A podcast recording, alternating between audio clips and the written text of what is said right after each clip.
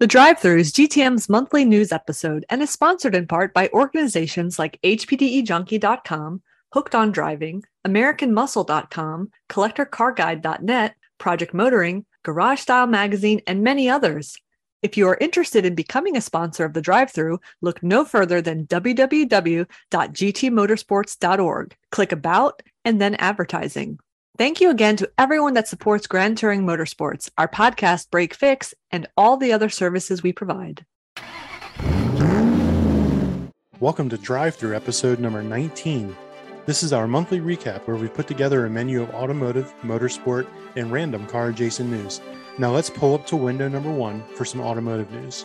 Before we head into automotive news, I want to make a special announcement. Guess what, folks? This is the last episode of season two. Not the last episode of the show, but the last episode of season two. 56 episodes into this season. We are wrapping it up with drive through episode number 19. And as always, we aim to please. So it's going to be a fun one. And we'll talk more about what season two looked like in case you're tuning in maybe for the first time and don't know, or maybe miss some episodes along the way. I think we got to start off this month following up with last month. And so, you know, we talked a lot about cars that were becoming zombie cars and disappearing, and you know, a number of station wagons that aren't being produced this year and next year and things like that. And we missed something really, really important vehicles that are still available in 2022 with manual transmissions. My one question is Can you still get a 2016 Dodge Dart with a manual transmission? I believe you can. With a lo- warranty. At your local Dodge dealer. I'm surprised by the M3 and the M4 because the previous generation a lot of the reviews that came out about them said that the car was better with the dual clutch i guess the the auto transmission setup right. compared to the manual it said it was just a better driving experience so i'm actually surprised that they are still catering to the enthusiast by putting the manual in these two cars so clearly brad hasn't scrolled through the entire list if he's being shocked off? off the bat shocked off the bat with that one because I didn't know the Chevy Spark came as a manual. Wait, isn't the Chevy Spark a an electric only car or is it a hybrid?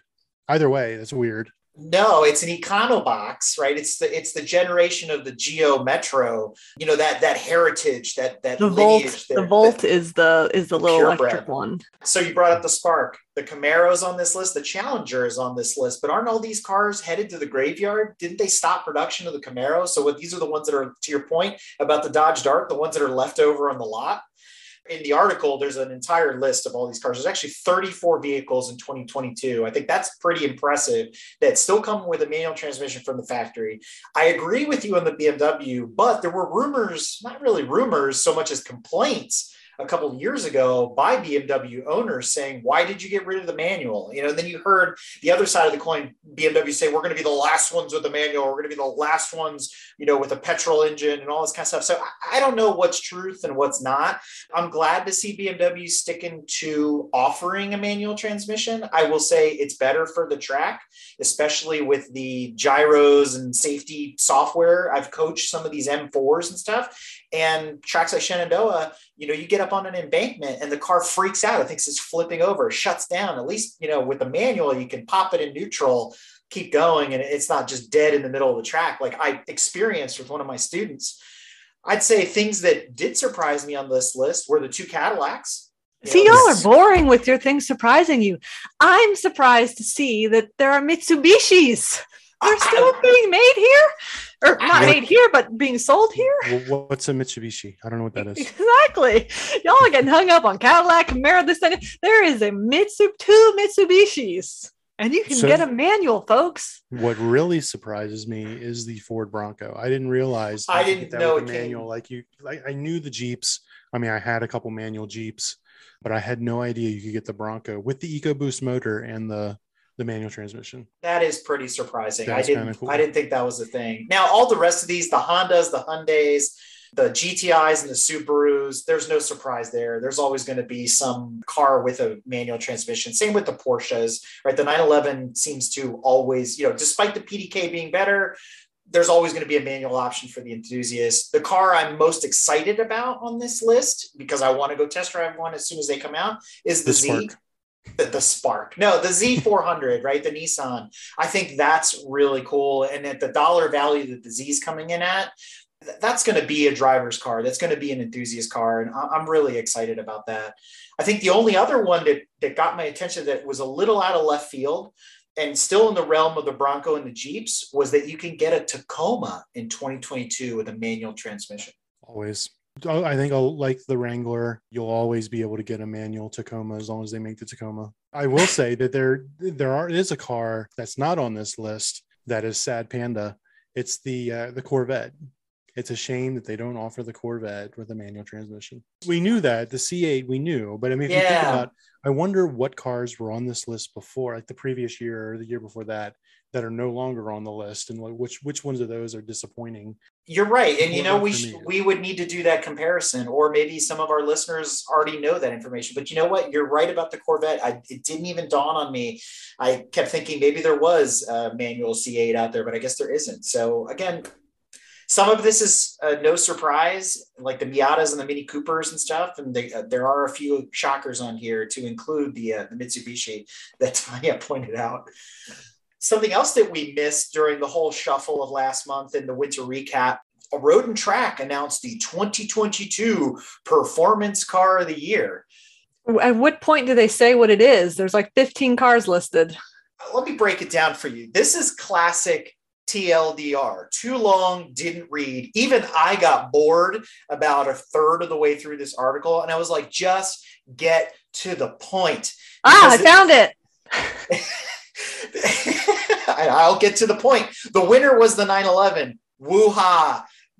Whatever. But if you look at this list of cars, it is such a just menagerie, just potpourri of, of different vehicles. It didn't make sense. How can you declare a winner when on one end of the spectrum you have the Volkswagen GTI and on the other side you have the latest Lamborghini and then all these cars in between, like the Merc and the Cadillac and the and a Bentley? I'm like, whatever. Because it, this was no ordinary Porsche as it says, it's God's own Porsche. Oh my God. Yeah, whatever much like the consumer report stuff that comes out every year, when you enter the same car twice, aka the burrs and the furs, right? The 86 Subaru and the Toyota as two separate entries in a contest like this, I'm like, yeah, you don't know what the hell you're doing. They're the same car. End of story. I think they put this list together. These were the only cars where manufacturers had microchips for them so they were these are the only cars they were able to deliver at the time. And I love how the Subaru BRZ weighs more than the Toyota GR86. And it, it weighs more and costs less, so it's a better value. You get more for less money. That's awesome. less money. oh, what a mess. So, so which one's the winner? Which one's the winner? I it was the, she said the 911. It was the Porsche. Yeah. And, and, and if you look at it from the hypercars on one side or the super luxury cars like the Bentley, you know, Continental GT and all that stuff, and then the econo boxes basically on the other side, the Porsche sits in the middle almost by itself. It's going to win uh, in almost every category between speed handling, styling, all that kind of stuff. And it's like, was this really a fair fight? And the other thing I thought that wasn't fair about this article is we've got two entries that are the same car, and we're talking about performance vehicles. Let's let's call it what it is: sports cars. There's not a single mention of the Miata on this list or the C8 Corvette. Corvette, exactly. And I'm like, what? So you, so you replace one of the Burrs furs with a with a Miata. You replace the GTI with a Corvette because it's the only hatchback hot hatch in this. It's it's a hot hatch. It's not a sports car. If they're trying to do sports cars, the GTI. I love the GTI. I I have one. You have one. Everybody we know has one. It's not a sports car though. No, it's a compact hatchback. It's cool. They're fun but it's not it doesn't fight in this fight right? Everything else on here is rear wheel drive it's the only front wheel drive car. I'm like i don't know whatever. Oh I, I, would think the bentley is all wheel drive true. And the the lambo too. Rear wheel bias right? Yeah so, but yeah, yeah. I, I, agree with you though. The gti doesn't fit for me and the double burrs separated should be combined and then add the c8 in other news we got to now talk about our showcase this month and for the first time ever in the drive through we have ferrari as our showcase brand. So, Tanya, let's talk about what's going on over our favorite manufacturer from Maranello. apparently our friends at ferrari uh, you know trying to keep up with the joneses even though they shouldn't and i think they had alluded to this a, a while ago but unfortunately what could have just been a rumor and a concept is apparently coming to fruition Say, say it ain't so. Say it ain't so. but the ferrari suv On its way. yes i did say the word suv Uh, and ferrari in the same sentence i have blasphemed is didn't Ferrari's CEO over the last like decade say that they will never make an SUV? Ever? never say Or- never This is the automotive equivalent of when the roof on Notre Dame fell in. Like we're this is sacrilege. Ferrari's building an SUV. Y- you're lying to me. I will say, based on the picture, its stance makes it look less SUV and more slightly smaller compact crossover. No, that's even worse. That's even worse. That means it's a Fiat Multipla with a freaking Ferrari badge on it. At least if it was the Maserati rebranded or the Stelvio or something, I could get over it. But no, compact crossover for Ferrari, get out of here. I mean, Get it's, it's, here. it's very much camouflage to the point of they didn't put vinyl camouflage on it. They literally have like a car cover on it. and all you can really see is the windshield. So the true body lines are hard to discern. However, it doesn't look like, you know, a Ford Explorer or something. Terrible. And what are they? What are they calling this turd? The pure blood, as it's translated. sangue. The puro sangue. Yes. Yes, the pure blood. Can you believe that? Can, really, really, really. That is, and that's a terrible name for a Ferrari SUV. terrible idea. This is heinous. This is this, This- is a punch in the eye. This is like that company that we thought died that's still around, Mitsubishi, naming their SUV the Eclipse. Oh, stop. Anyone want to wager how much it's going to cost? Hundred thousand dollars. How much does a Lamborghini cost? And then add like a fifty thousand dollars to it. So apparently, this thing is going to be north of, well, it could start as high as 350,000. What? Come on. So I can expect to see these in my kids' school's parking lot. They make a lot of bespoke Ferraris. If there's truly this demand, which I'm curious to know, is there demand for like, are people clamoring to have an SUV? If not, they should have just made some bespoke ones. Like, I could have lived with, like, oh, there's only three in the world, but not something we're actually Ferrari owners are tired of driving their Porsche Macans. That's that's what it is, and Bentaygas and whatever I else they have. All right, so they've lost their minds, and it seems like there are a list of other things that they're trying. Ferrari's also busy reinventing the wheel, if you will, not the literal wheel, but the windshield wiper. So Tesla, look out! You Are got some part- competition to your laser beams. Are they partnering with Tesla? No, their idea is using compressed air across the windshield, which I like better than the laser beam. Because at least I'm not going to have like my retinas burned. Yes, the laser's not going to be that strong. They actually still plan to have a wiper blade. So it's this weird, like, compressed air plus wiper blade because they want a smaller blade that's lower profile that's not affecting their aerodynamics which most of the days the windshield wipers tuck down underneath you know the top of the hood kind of tucked in under the cowl anyway so what how are, is it really impacting aerodynamics? I mean if you're using them and you're going that fast it doesn't matter anyway you're losing speed somewhere else. I said else this the last time. If your car is slippery enough, just like we talked about the Cybertruck, you don't need the windshield wipers. Put a little Rain-X on there, and the uncompressed air as you're driving will dissipate the water off of your windshield. Here's the problem with this this is literally cutting your nose off despite your face.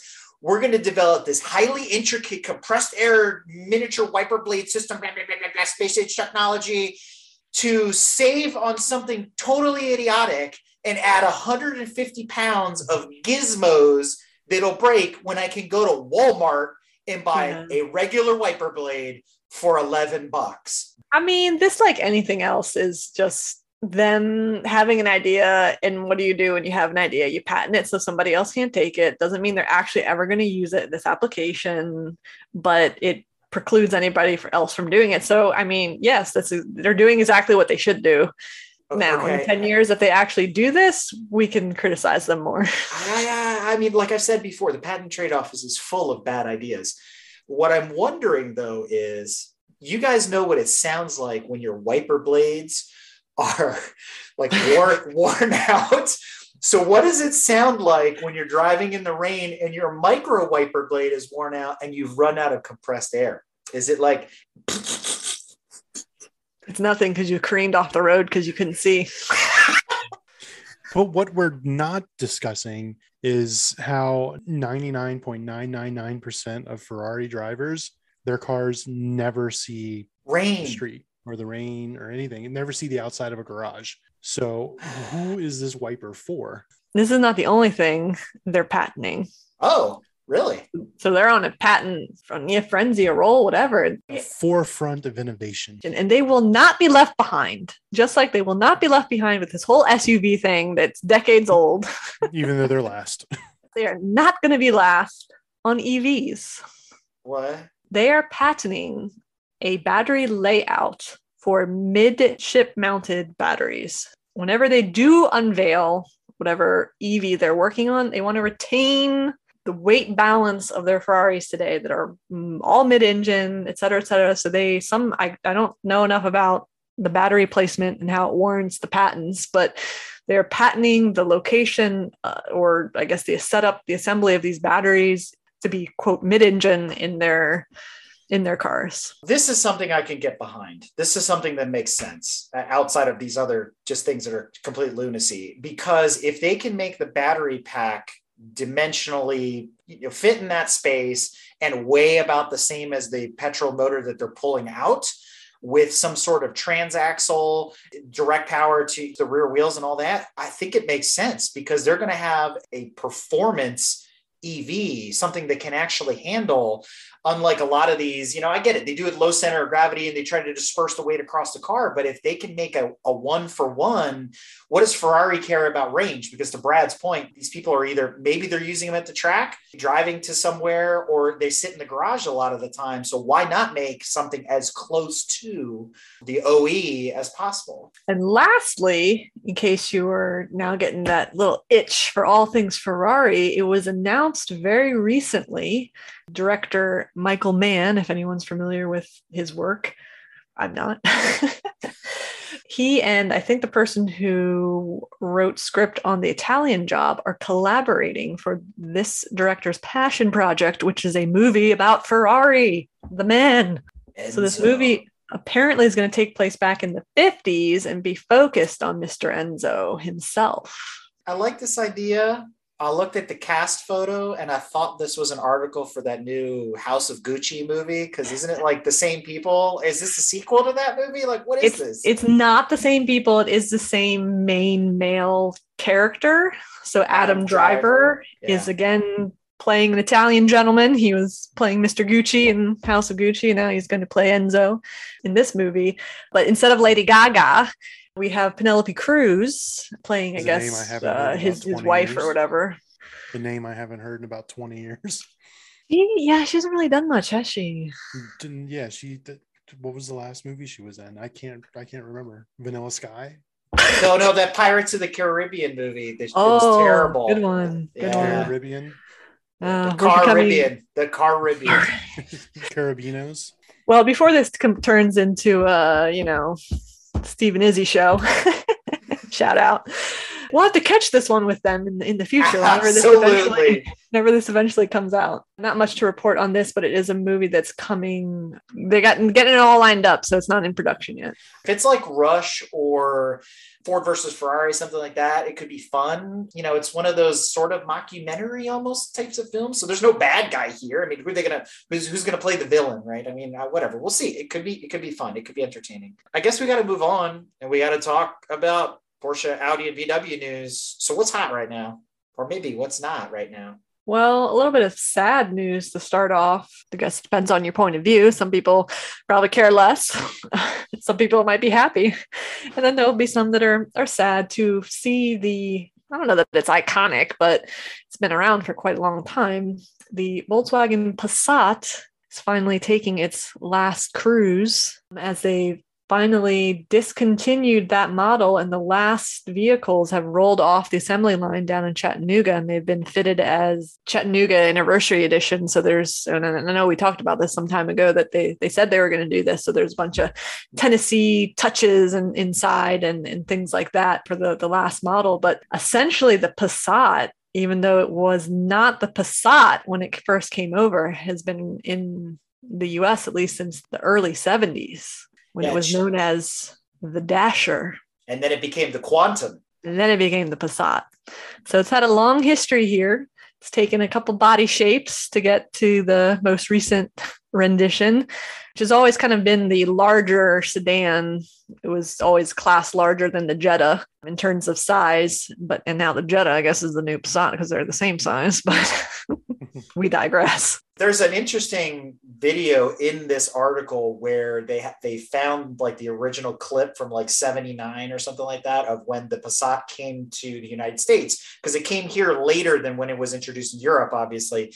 And if you watch it it's like this yuppie guy in California and this and that and you, the guy he breaks the fourth wall and the narrator asks him well why are you buying a Dasher? And he's like well it's better than buying a Buick. And I immediately I thought to myself how that was foreshadowing at that time because Passat just basically became a big old marshmallow Buick in its its last runs. I mean, it's it's the rental car of rental cars. It's the German Camry. I mean, it's just like blah. And what I think they failed to do with the Passat, they should have gone in the direction of Cadillac with like the V cars. Like they never had a sport version of the Passat that was worth anything. They had a few trim packages and the W8, and every once in a while they throw us a bone. But in general, uh, as Tanya would say, it was vanilla. It drove like vanilla. The Passat was just boring. It was always boring. Even as a VW diehard VW guy, I'm not sad to see it go. And unfortunately, to, to make matters worse, the best and last Passat, in my opinion, was the B5 and a half. But even that was an Audi and not really a Passat. So it's like, eh, whatever. Those are the ones that, that came 4Motion, the first 4Motions. Correct. That was also the one that came with the W8 motor. Those were nice. They were a good size. They were good looking. They were the equivalent of the, the 80s Volvo. I mean, they were that, you know, kind of exciting. But to me, you, they were they were Volkswagen's version of the E39 BMW 5 Exactly. Series. Exactly. So it was just like a nice, handsome mid-size sedan, sports sedan. Like I said, there's sort of other cool Passats, like the one with no grill, as long as it had the VR6, right? Because it was one of the early VR6 cars. That was cool. But like some of the other stuff, you're just like, eh, whatever. Like nobody cares. And that's why it's not sticking around. I hate to say it because nobody cares they they kind of replaced it with the Aaron or the Air whatever the hell that car is called the, the Ayrton. The Ayrton or the, the no, Ayrton, uh, I, uh, I was behind one of those. I was behind one of those. I was like, oh, look at you. Yeah, the Arteon is that what it's called? Yeah, the the the, the Ayrton Senna. Yeah, yeah, that one. I mean, uh, so is it is the Passat really dead? Who who knows? But even then, it got weird with the Phaeton and all this other stuff. And it's like, is it an A8? Is it an A6? Like, I don't know. It's like, who cares? I think the Phaeton was more Bentley than anything else. The Phaeton was yeah. actually a really cool car for features and everything. I think it was far past an A8 of its time because whoever commissioned that car to be built I can't remember the names of anybody that worked at VW at that time, but they wanted that car to be the best car on the road at all. Yeah, that, that was Ferdinand Piëch's like mission is to make the smooth, yes. you know, to beat Lexus, to have the smoothest, most luxurious, all steel construction vehicle. The Phaeton weighed like a semi truck, hmm. and it's basically an A8 underneath. And the sheet metal on the outside, it was like a bloated B5 Passat. It still had the same styling cues. So that was what was hard to swallow. That car was like, I'm going to be bland looking. Eh, yeah, you're going to pay 90 grand for a fat Passat. I'm like, yeah, whatever. Get out well, of here. Well, if you waited a year, you could pay 10 grand on the yeah, and then all the maintenance on the W12 would have cost you 80 yeah, you grand. Nine, nine, nine, yeah, 80, 90 grand on maintenance for the but first year. Other things that confuse me and disappoint me, just like the Passat is this next article. Yet another Pikes Peak Porsche e-tron records. Like I tried to read this article. I read it three times and I'm confused. Hopefully our audience will get it because I, I sure don't. The Porsche won the record for the largest elevation change in one trip. Is that what I'm understanding? Is that a record we were looking to beat? It's like a baseball record, you know, greatest like the most hits wearing two left shoes or most uh, strikeouts wearing tennis shoes with red laces. I don't know. It's it's that's insane bullshit. I mean, I didn't understand that one picture of them looks like they're in a, like a coal mine or something. It's like, what yeah, that's this? I think that I think that's the point. In order to hit that altitude record, they actually started down in this mine and they drove out of the mine. Oh, okay. So it had to do a little bit of very light off-roading, if you will. It's a record Porsche now owns. It's also a record that Porsche is the only one who's attempted. Right. it's just, whatever. the Guinness Book of Porsche. World Records is full of that shit. But speaking of records being broken, apparently Lamborghini, somebody aftermarket tuning people, they took a twin turbo Lamborghini Huracan to the drag strip and they took it to Bradenton Motorsports Park in Florida to do a quarter mile run and they as it says, crossed the finish line clocked at 7.54 seconds with 186.41 miles an hour top speed, understood to be, quote, a new best. And that that time is enough to humiliate the fastest stock production cars out there, including the current king, which is the Rimac Nevera. This is not a production car. First of all, it's on Mickey Thompson slicks. Thank you. Got, uh, yes, if you put a Rimac on Mickey Thompson slicks and you slap however much money was spent on this kit into one of those cars, I'm sure you would beat it. I don't even think you'd have to do that because the Rimac on summer Michelin Pilot Sport tires did an 8.58 in the quarter mile. So put drags on that and let's see what it does. Yeah, put, all right, put, all right. put drag slicks and yeah. None of this is important because an eight second car is slow as dirt. I don't give a crap if it's a twin turbo Lamborghini or the Rimac. Seven and a half to eight and a half seconds. It, just like you know, Toretto, you owe me a 10 second car. That's slow. I mean, there's Teslas that are faster than this. There's other cars that are faster than this. Caveat with this was it's street legal car. There's plenty not on, of not on, Mickey not on slicks. no, that's BS. and there's plenty of pro stock cars out there and plenty of American muscle big block cars that'll blow the doors off of both of these that are street legal, quote unquote. So this is uh, this is a bunch of hype. And that that twin turbo kit, that's what the same twin turbo kit that's available for the R8 because it's basically the same motor and all that stuff. I mean, who cares? This is old news. Speaking of old news, we ask a lot of times on the pit stop if you were the last person in the boardroom to cast a vote, and the vote is between the 959 and the F40, which would you choose? So far, all of our guests have answered F40, but have given a justification for why the 959 is quote unquote technologically superior. And so I found it interesting that our friends over at the Porsche Club of America who, by the way, have kicked off their own podcast recently. They put together an article talking about nine interesting facts that you might not know about the 959.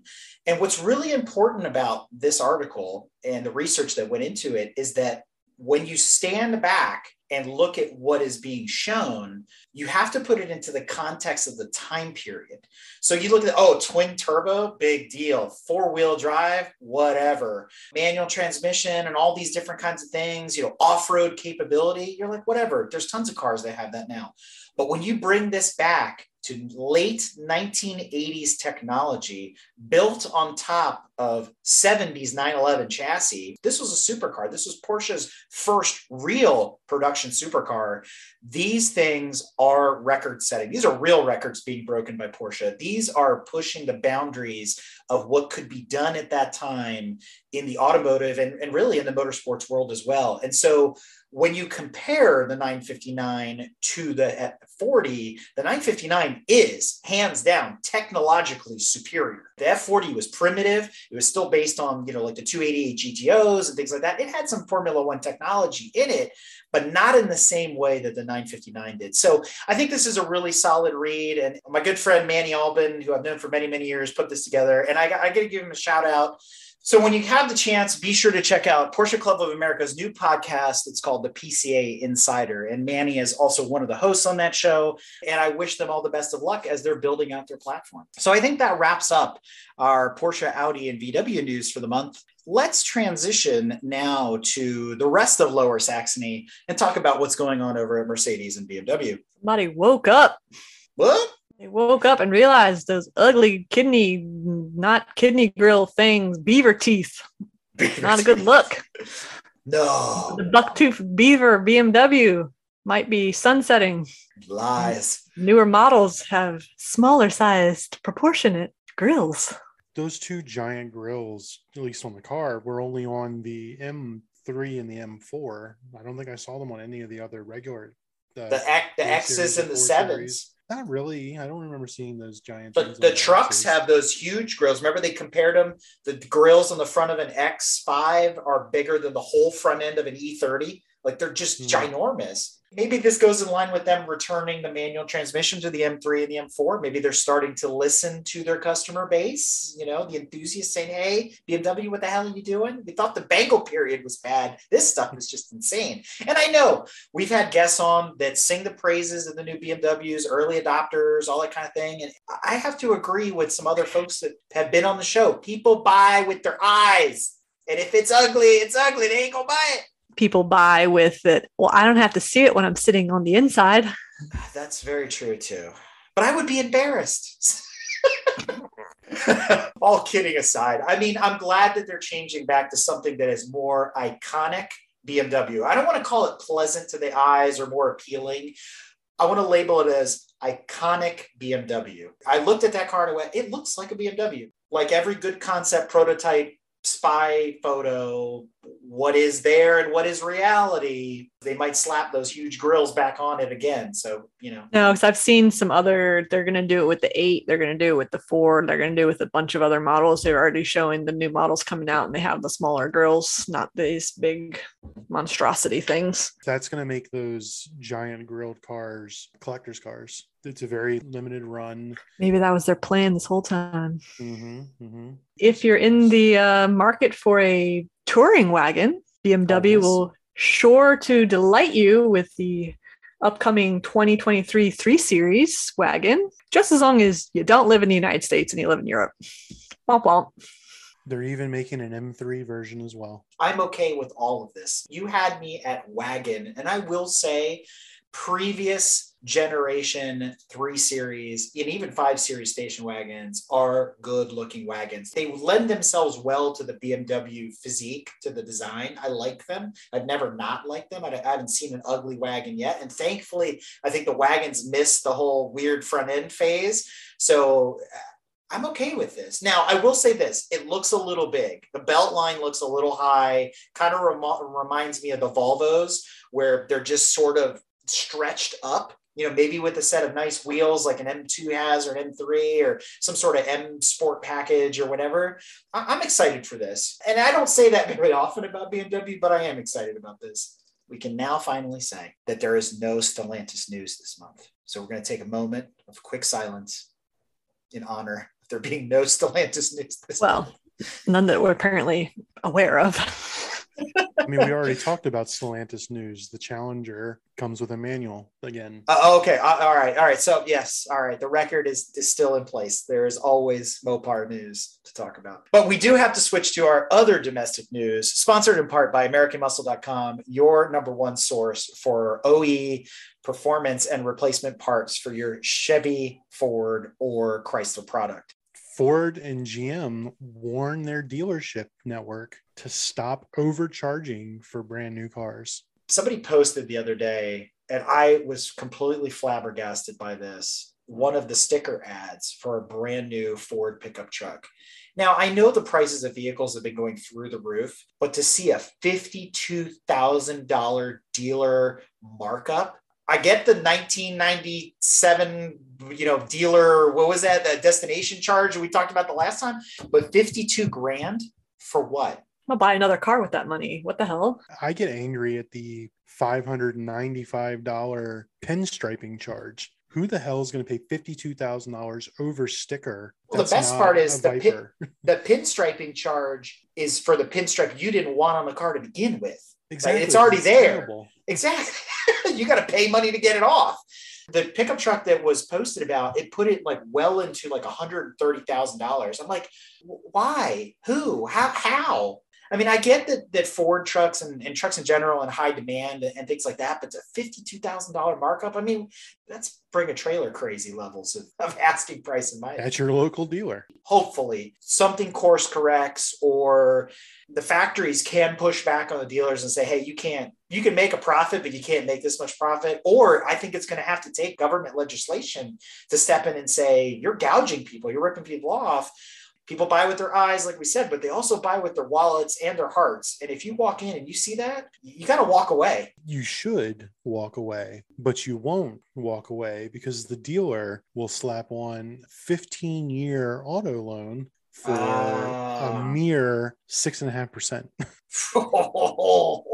It's like a mortgage. Yeah.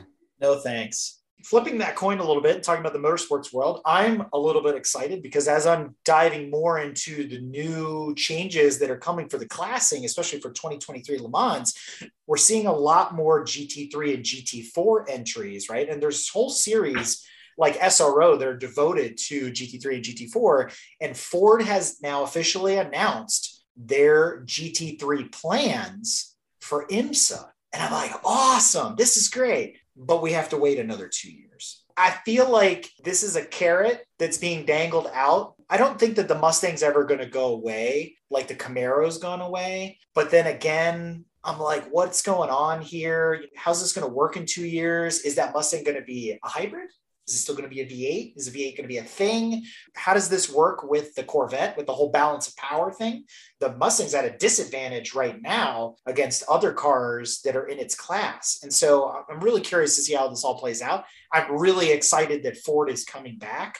I just wish they were coming back in 23 to compete with everybody else that's going to be on the big stage. We don't know if they're going to be an LMDH you know, with some sort of prototype. I mean, the, the Cadillac was re-revealed again with some new videos and things like that. And it looks super cool. I'm really excited about that. I mean, go GM, that's awesome. I think coming to the stage in 23 without something big from Ford is, ah, I, know, I feel like it's a mistake. Yeah, maybe they did the latest iteration of the Ford GT a little too soon and they should have timed it from a marketing standpoint a little differently to coincide with the 100 years of the and, and all that. I'm excited for a gt3 mustang uh, mainly because in 30 years when they're all on racing junk for 15 grand i can go ahead and pick one up. Nice. I, I, like that. that that's forward thinking. That's that's solid strategy there. I like that. Bold strategy you know, I don't generally commute a lot, especially into the city, but uh, I did this month many, many times. And, you know, gave me an opportunity to see what's hot on the road, just kind of scanning traffic. And, and you know what I spotted? I spotted a Taurus X. Can you believe it? What is a Taurus X? Exactly. it's not a new car, it's a quite an old car. And it's like this Taurus that's not an SUV, is a station wagon, but it's sort of like the original Pacifica when they reintroduced it. Remember that thing that like up on stilts, but it's a wagon, but it's an SUV. And I looked at it, I said, "Yeah, somebody actually bought one of those." I was really, I was actually really proud of that guy, and I was also proud of the fact that it's still on the road after like 20 years it was been produced. But again, oh, I didn't oh, know. You, you you mean the Ford Freestyle? Is that what it is? This is exactly what it is. Yeah, it, it looks like a flex too. It's weird yeah, it was the Ford Freestyle, and then I guess they rebadged it as the Taurus X to give it, you know, some clout because you know the Taurus name carries with it some pedigree, but it replaced the Freestyle. Yes, we're What's just gonna leave it right there. It was yes, it was yes. So that being said, all kidding aside, I actually saw two Mavericks this month on the road, brand new. Here's my first impression: Explorer Sport Track look at that. And then I went, oh, no, wait, it's a Maverick. It looks like a sport track at first glance, you know, that weird SUV in the front, mini pickup truck in the back. Size wise, it's like a step up from the previous Ford Ranger, like when they stopped making the Ranger. So it's actually a decent size. It's not F 150 big. and it's not as big as the Ranger. So I think as a, as a small pickup, it's good. It's bigger even than the Sport Track was, but it's got that shape. The front is reminiscent of the last generation Ranger, the pre EcoBoost Ranger, and all that kind of stuff. I'm not sure what to think of it, but one thing did get my attention. The Maverick on the back is huge. I mean, it reminds me of like a square body Chevy. I mean, it just takes up the whole tailgate. And then it kind of dawned on me. I was like, well, where does the license plate go? And then I, I spotted it. It's off to the right side of the receiver where the trailer, you know, where the trailer hitch goes. It just looks so awkward. Everything's out of proportion because the license plate sits off to the side, really low too. It's it's kind of bizarre. That's the one kind of styling cue that I was just weirded out about. I don't know that I've ever seen one on the road, but I don't know why they needed to make this if they have the Ranger. Like when I've heard people talking about this, I thought they were just it was a trim level of the Ranger maybe. No. I didn't no. realize that it was its own standalone truck because looking at it it i mean it looks like it's not body on frame it looks like it's unibody yeah. so, so i guess the ranger's body on frame this is unibody for all we know it could be a sport track just you know with new sheet metal yeah because the sport track was based on the explorer overall, I liked it. I will say the first one I saw, I wasn't a fan of the color. It was this weird blue, the ones you kind of see in the press pictures. It doesn't look as good in real life as it does in picture. And the other one was like a, I gotta say it this way, it was like a diarrhea brown. but it wasn't it wasn't bad. I mean, I was actually okay with that. It's like a paper bag color. That wouldn't be the first color I selected, but you know, whatever. So I was uh, that was cool. I thought that was neat to see a Maverick on the road this soon after us talking about it coming, I was like, that's cool. I'm curious to see what else comes out here in the next year or so. So when does the Raptor version of the Maverick come out? How soon till we start seeing them in, a, in an HPDE event? Hey man, send it. we got to talk about our friends over at GM.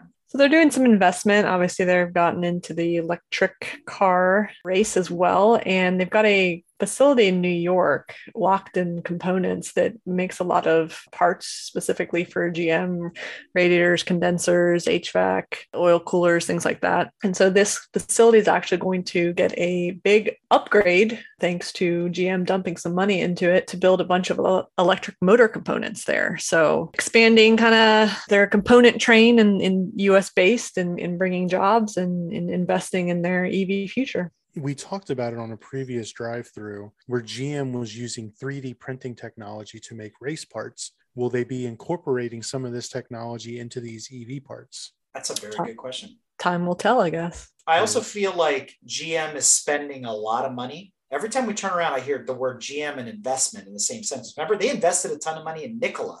They invested a ton of money in the Lordstown factory. They and they invested a lot of money in all these things what's coming of it? I mean, I get that it takes like a decade for this stuff to come around full circle. Their what's last... coming is they're not paying taxes.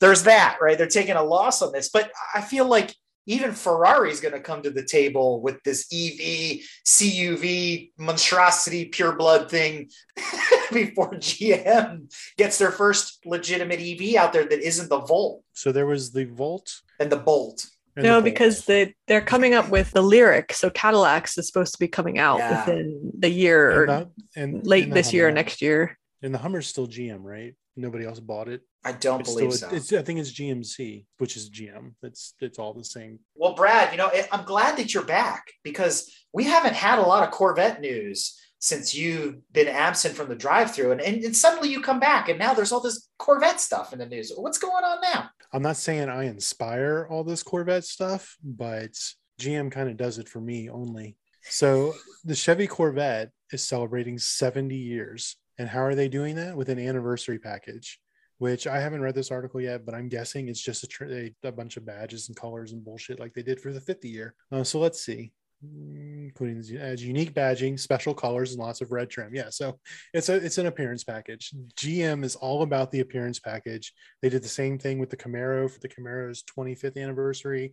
The Corvette 50th anniversary was a special maroon color, I think with the magnesium wheels and, and whatever bullshit. I just said it. It's bullshit. This is you're you're paying you're gonna pay fifty two thousand dollars markup at the dealer hmm. for a base Stingray. if you can get one. Now, I will say I I like it. I think it looks good. Those wheels are really nice, and the little red trim, especially because it's coming in black and white. I think it kind of reminds me in a weird way of like the GTI trim package, right? Where it's like the, just that little thin red line makes all the difference. And it just, it looks, it actually looks pretty cool. That's a lot. Cause I'm not, I'm not the biggest fan yet of the C8, especially the back. Those profile shots, I think it looks pretty slick. Good on them. No, no, no. I mean, they definitely do a good job with them. I don't see anything about the price for this package when it comes out, but I can tell you that it's not going to be worth the price. It's a good looking car, Guaranteed. but it is not going to be worth the price. One last sad bit of Chevrolet news, which we which kind we're of tying it in all together with our first story. That's right, we are. We mentioned how surprising for that Chevy Spark to be offered in a manual, but folks, you better jump on it. After August of 2022, there will no longer be Chevy Sparks available off the line. They Collector are being discontinued. Alert. Collector car alert funnily enough, the picture in the article even shows the manual version.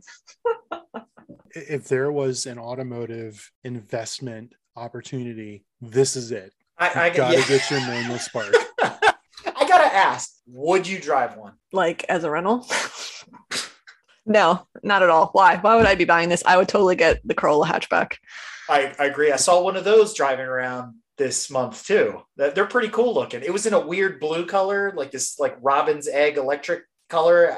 it, was striking. I was like, man, that's the new Corolla like sport hatchback. You can get the midnight murder packages on it too. Yeah. Ooh. I was just going to say no because I do not fit. I would drive a Spark under one condition. If it was a fully prepped B spec race car, I would drive a Chevy Spark, thousand percent, because sure, I think it would, it would, be a lot of fun. This, this wouldn't even be B spec. This would be D spec.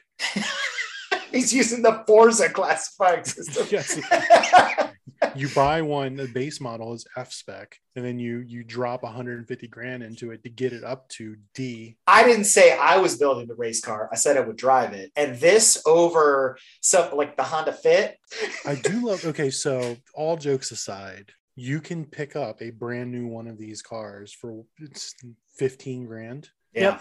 Yes. Okay. So I yes, I would buy this. If I was in the market for a new car and I was not six foot four, then I would totally consider one of these for just a putting around town normal commuter car. 15 grand when the average base, you know, average cost of a car right now is close to 50. Let's take that back. That Maverick is something like in the 20s. So would you rather have the Maverick or the Spark at that point? Well, the Corolla hatchback's 20. Yeah, I think I'd still go with that. It's the closest I can get to a Yaris, right? Without. So we basically just explained why the Spark is going away because of the Corolla hatchback. Wasn't there a Spark Turbo? Wasn't there like some goofy add-on thing for the factory, like special version or something like that? I yeah, I think it came with the Tornado that you used to see on infomercials that would help with fuel economy. you you hit a slap chop on the dashboard and it spins up the turbo. yeah, yeah. It came with a tube that came from the engine compartment into your into your the cockpit, and you blew into it, and it forced induction into the motor. That's awesome. Oh man, lean it, lean is mean. Keep blowing that air in there. Is GM is Chevy going to release it with a special appearance package?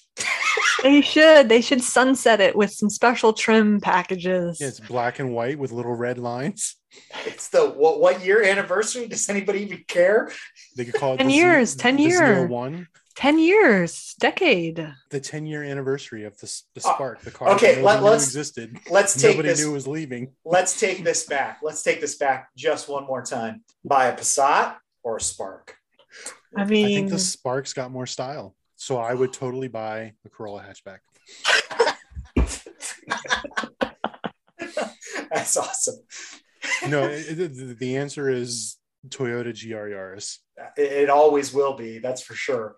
Yes. So this has actually been a great month for news. We've had Corvette stuff come up. We're talking about manual transmissions. People are breaking records, appearance packages, all this fun stuff.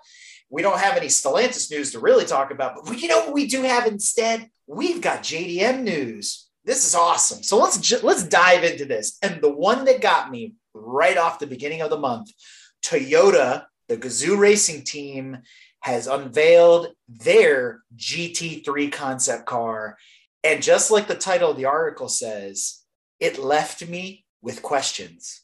It looks my- like the Batmobile. My first question was, is this a Toyota powered Mercedes? Because it looks Yes. like an SLS. Right? Yes. I was like, what is this? is this Toyota like is all about partnering with and because of that- to, to save them money. And because of that, I like it. It looking like that Mercedes is not a bad thing. No, it's good looking. I'm really shocked that something like this would come out of the Toyota design studio. And I'm just like, wow, this is cool. Who knows? To Brad's point, maybe this is some cooperation like they did with on the Supra, right? Between hopefully it isn't a BMW and they're not going back to that well yet again. He's right on point when he says that because all of their sports cars, whether it's the 86 or it's the Supra or whatever, it's in combination with somebody else, right? It's a cooperative effort. So I'm really curious to see where this comes from.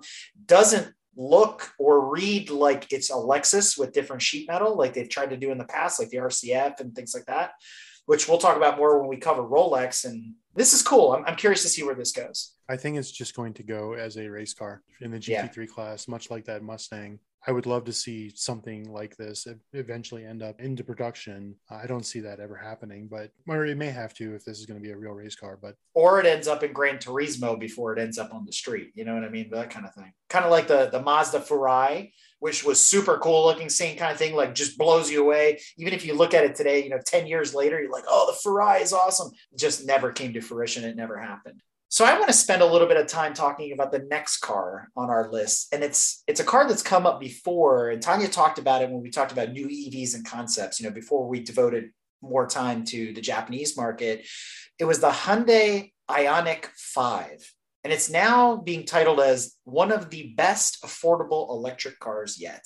I have to take a pause here because I'm going to say something I didn't think I was going to say. I like I- this. It looks good. I like it a lot. And the more I read about it, the more I like it. It would be a hard, hard decision to make between this and the Mach E because I'd like the Mach E as well, I like the way it looks, especially in certain colors and things like that. Again, buying with my eyes. But I started to dive into the numbers a little bit because I will be honest. You know, I'm not a dinosaur. I do love my petrol. I wanted to do a little bit of homework because if this is one of quote unquote the best, what's so good about it? So I wanted to dive into the numbers. I wanted to do some comparisons between the driving I've been doing this month with, you know, an older petrol car against something like this Ioniq 5. And you can read all about the Ioniq 5 in our show notes and, and figure out how wonderful it is. But I want to get to a deeper conversation here. And so one of the things that I think has eluded us for a while when we talk about range anxiety and things like that is that there is no simple way to convert and compare a gallon of gas to unicorn farts, right? and so I actually found there were some equations that were put out by Stanford about like EMPG and like how it converts, all this kind of thing. So I kind of boiled it back and I got down to a single very important number. One gallon of gasoline has 100% of the energy of 33.7 kilowatt hours. And I went, whoa, wait a minute. Okay, that's something tangible. I can work with this. So I started to break it down a little bit further. I'm not trying to go into a whole math lesson. So I'll kind of tell you what I discovered here and why this is this is important to the to the larger discussion and the future of EVs and, and how we grasp this as car enthusiasts, right? So 33.7 to 1 is the ratio. The Ioniq 5 has a 77.4 kilowatt hour battery. So you kind of look at that with 77, that's a low number. 100 is good, triple digits. You're like we think like horsepower, right? Bigger numbers are better. But in reality, 77.4 kilowatt hours is roughly equivalent to 2.3 gallons of fuel. So it has a 303 mile range. People start flipping out about that number. A lot of gas cars have about 300 miles of range. So they're trying to give you this equivalency. That's 2.3 gallons into 303 miles is an average of 132 miles per gallon. There is no gas motor or diesel motor on the planet right now that can achieve those numbers. I'm sorry. I, I finally have come to this realization. Okay, fine. Here's the downside. And it dawned on me in a conversation that I had with one of our previous guests, Crutch, who's been on the show a bunch of times. He has a Volkswagen ID4. He mentioned that his ID4 has the equivalent horsepower to about 225 gas horsepower. And I said, okay, wait, well, hold on a second. I took that back to the Hyundai again and I said, okay, The Hyundai's single motor model manages 225 horsepower, just like the ID4, and 258 pound feet of torque, roughly the same as a two liter Volkswagen TDI. Now, I know what that feels like. I know what that drives like. So, whatever. The Ioniq weighs almost 4,000 pounds. So that got me thinking like a racer power to weight ratio. So the power, so power to weight ratio of the Ioniq is 92.96 because it gets all converted to watts per kilogram, right? And all this kind of thing. I, I wanted to know without going to drive one of these, what does it drive like? What's it going to feel like? Because it's a heavy car at the end of the day, with let's think about it as a small motor, not really about the battery or the range. So when I started to kind of back calculate and figure out what cars that were equivalent to this, I couldn't find something that was like right on the money. I could find things that were close. And in my mind, then I could wrap my head around the whole idea because I've driven these vehicles before. So let me put it in perspective for the listeners. A Pentastar 3.6 liter Jeep Grand Cherokee is roughly faster than this Hyundai. Also in that same category, the 2.0 turbo Audi Quattro Q5. So if you've ever driven one of those, you know, kind of CUV SUV, then you have an idea of what this is roughly going to feel like. Obviously, power delivery is different because the electric power plant, all this kind of stuff. Cool. So we kind of put that all in perspective. It's just like any other mid-size SUV V6 or high-strung turbo four-cylinder. So then it got me thinking, well, how much is would it cost to operate in general? So to fill it from zero is 11 bucks because the average in the US is 14.19 cents per kilowatt hour, right? So I just took the number and just multiplied it out. It's 11 bucks to fill from zero. And the driving that I've been doing this month, rough mileage and kind of figured it all out, it would basically cost me $18 a week to operate the vehicle, running the mileage that I ran, just basically charging the car every time I got home and I ended up spending close to with the current you know price of gas right now. I was up in the neighborhood of a hundred dollars in fuel. So the cost savings overall better. The upfront cost of the vehicle, obviously, there's that. There's a lot of things to weigh in here, but if you're considering an EV or you're digging your heels in about how petrol's better, I kind of encourage you to sit back and do the math. And I'll, and I'll, share my math in the in the follow-on article if you want to take a look at it, just kind of how roughly I got. You can tell me I'm wrong too. I'm totally okay with it. I am not a scientist or a mathematician, just an average Joe like you trying to figure out how this makes sense and what the future does look like. Okay. Thanks for joining my TED Talk. Yeah, my only thoughts on all that is yes, so you save savings came to $82 a week in your test case $82 a week. So that's what, $240 a month. Mm-hmm. How much is a car payment going to be on a $40,000 car? Yeah, that's that's the part I didn't want to look at. As opposed because... to a vehicle you already own? Correct. Well, that's the thing with any know, car purchase, though, right? Like if you already have a car, it really makes no sense to ever change your right. car. You, right. you can so, never recoup it. Right. So unless you're in the market, you're in the market for a new car. If you are in the market for a new car, go electric. But if you really want a WRX station wagon. Move to Australia. That's right, because we're not going to get one. Sorry, folks. That's okay. This thing's but ugly. what? I was just thinking it looks hot take. Just, it looks just like the Buick. That's what I yes. Although it's, I think the Buick looks better. This so Subaru is selling a Buick wagon in Australia with a CVT transmission. This thing is a waste of time. Why are we talking about it? I, I don't know, but you know what else is a waste of time? How about spending $111,000 on Bring a Trailer for a 2000 Acura Integra? I'm going to defend this a little bit. Oh, please do. no, I'm not defending $112,000, but this Integra, the engineering that went into this car when Honda created it is very similar to the amount of engineering and over engineering that Toyota put into the Mark IV Supra as far as overbuilding the motor and, and, and everything like that. This particular Integra Type R model is actually a very special car. It still only had like 200 some odd horsepower or whatever it was, but Honda overbuilt you know the car and used special materials and, and engineering when they created the car. So I I say they are collector's items and they are worth something. I don't think it's worth $112,000, but I'm also not in the market. I, I don't know what to say because I, I am a fan of front wheel drive cars, but I could never see spending this kind of money on the equivalent of basically a shit box. I mean, as good as it is, uh, or was, or whatever, it, to your point, it's still a 200 horsepower front wheel drive car that any other car in the year 2000 obliterated this thing. I can name 12 of them right now to include the E46 M3 and any 911, and, and just about anything is better than this. And you could buy one of those used right now for less money or the same, like especially the BMWs. E46 M3s, you know, they're starting to gain some traction on the used car market, but you can still buy a reasonably priced BMW from the 2000s and have a way better car. Don't know if it's necessarily a way better car, maybe a way better driving car. I but hold on a second. Can't you buy a brand new Corvette for like 60 yes. grand? Yes. No. So you could almost you could buy two almost. Well, dealer markup dealer no, markup is 60 oh, you're right. you're right. Sixty thousand dollar dealer markup.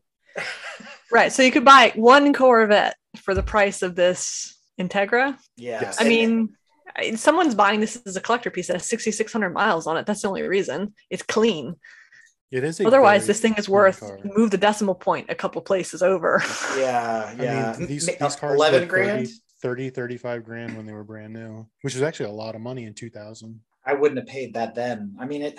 I don't know. I, I'm wrong. I know. I know I'm wrong, but I don't know. but you know, speaking of of wrong, Toyota builds autonomous self-driving Supra. Why? They built it to test their autonomous driving capability, which is pretty cool actually when you consider what they've done is they are autonomously drifting a car around a course. So it does know where the barriers are but it doesn't know how to navigate the barrier. So it navigates them drifting. So it's still able to negotiate the changing speeds and the changing traction by itself. So, so in terms of their technology capability, that's pretty cool. But how many pedestrians did they avoid? Well, they didn't hit the barriers. It's plus but, one for Toyota. But, but I love that we're excited about this but isn't this the same thing Audi did like five years ago with the TT, where they made it run on track at full speed with nobody driving it? But driving under control was different than driving. Yeah, I mean they just they just did a thing at the Consumer Electronics Show too, where college kids or whoever they were, they took the Indy cars basically and they made them self driving around the oval or whatever that they had set up in Nevada. So it's it's like okay, but they had a fixed course. They weren't trying to drift. They weren't trying to be on the edge of traction yeah. and control, right? I would rather be on a racetrack with this than Andrew Bank and Forza 7 any day. Just gonna put it out. I mean, they're not saying this isn't about like, oh, the new Supra is gonna be autonomous and you'll be able to like drift. No, that's not the point. It's just yes, they use the Supra to do this. It's a testing apparatus for them to test autonomous driving and not just beta test it with people driving through San Francisco. Had they done yeah. this with a Camry, we wouldn't be talking about it. I mean, I'd still like to see a Camry drift. I think that would be pretty exciting. I mean, if you read through the article, apparently someone's already done this with a DeLorean. So yeah, I did, I did see that. Yeah. I mean, that's pretty. That's pretty cool. Come on now. The fact that a cool. a number no because you know why it's the cool? fact that, the fact that it was capable of drifting. there you go. Because a DeLorean weighs like nine thousand pounds and makes like hundred horsepower. Those things are like terribly underpowered. I know that's an exaggeration, but if you look at the power to weight numbers, not to go back into that math lesson around the DeLorean, it is terrible. Like it was not a joke in that movie it struggles to get to 88 miles an hour. The top speed on a DeLorean is like 106. And I think it has to be going downhill with a semi truck pushing it because it just, it's so pathetic. Granted, I love those cars. I think they're fantastic. I'm not, I'm not hating on them. I am still waiting for my EV version to come out, but you know, it's all good. But speaking of flux capacitors, apparently there's a recall on Hyundai's and Kias anything from 2016 to 2018, the Santa Fe's, the Fe Sports, the Tucsons, the, Tucson, the Kias in the same year range, even a little bit older, 24 to 2016, their Sportages are all being recalled because apparently there's a defect in the uh, anti-lock brake system and something short circuits and essentially they can turn into flaming balls of fire. And so it's being and so it's being suggested strongly recommended that you not park your vehicle inside a garage or, or anywhere that could light your house on fire, as that is a potential. However, it is still perfectly safe to drive these down the road. this is becoming more common. Have you guys realized almost every month even over the last course of season two, we've talked about Chevys that could spontaneously combust. There were uh, Toyotas, there was the Chryslers, the Hyundais. It's all a plot. It's all a plot. IEV, a right? plot about the dangers of gasoline cars. All they do is spontaneously explode all the time. in the combustion chambers you're right they spontaneously yeah never mind you know i mentioned earlier about spotting cars in the wild. The ford taurus x and the maverick were not the only things i saw on the road. I did see some interesting jdm cars. As i mentioned i did see the corolla sport hatchback. I thought it was really cool. I got to see that several times. That guy was easy to spot in traffic every day. And then I actually noticed something out of the corner of my eye and I sped up to take a look at it because I'd never seen one before. And I thought it was another Toyota Corolla hatchback, but actually it was the Hyundai Elantra Sport. And if you haven't seen this car, it's like better than the Veloster, not maybe performance wise, but it's more of like a GTI. I thought it was a good looking car. I was like, man, Hyundai's really putting out some neat stuff.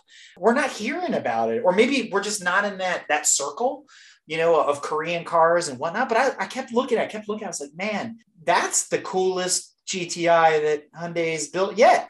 So anyway, yeah, the Hyundai Elantra GT Sport. There's an N Line version as well, like like an N, a GT. Yeah, Sport yeah. N. That'd be kind of cool. That would be kind of cool. And the Veloster N is a neat car. I mean, uh, the looks you got to get used to, but performance wise, I've said it before, it's a really good performing car. It's surprisingly good. I think it would be a hard toss up for me between that and the Civic Turbo. The Civic Turbo is a much bigger car, but the Veloster N is, is actually a really capable vehicle. But you know what else I did see on the road? I saw the newest Prius. Very say- angular. I, I don't understand it because the previous Priuses, they weren't beauty queens by any stretch of the imagination.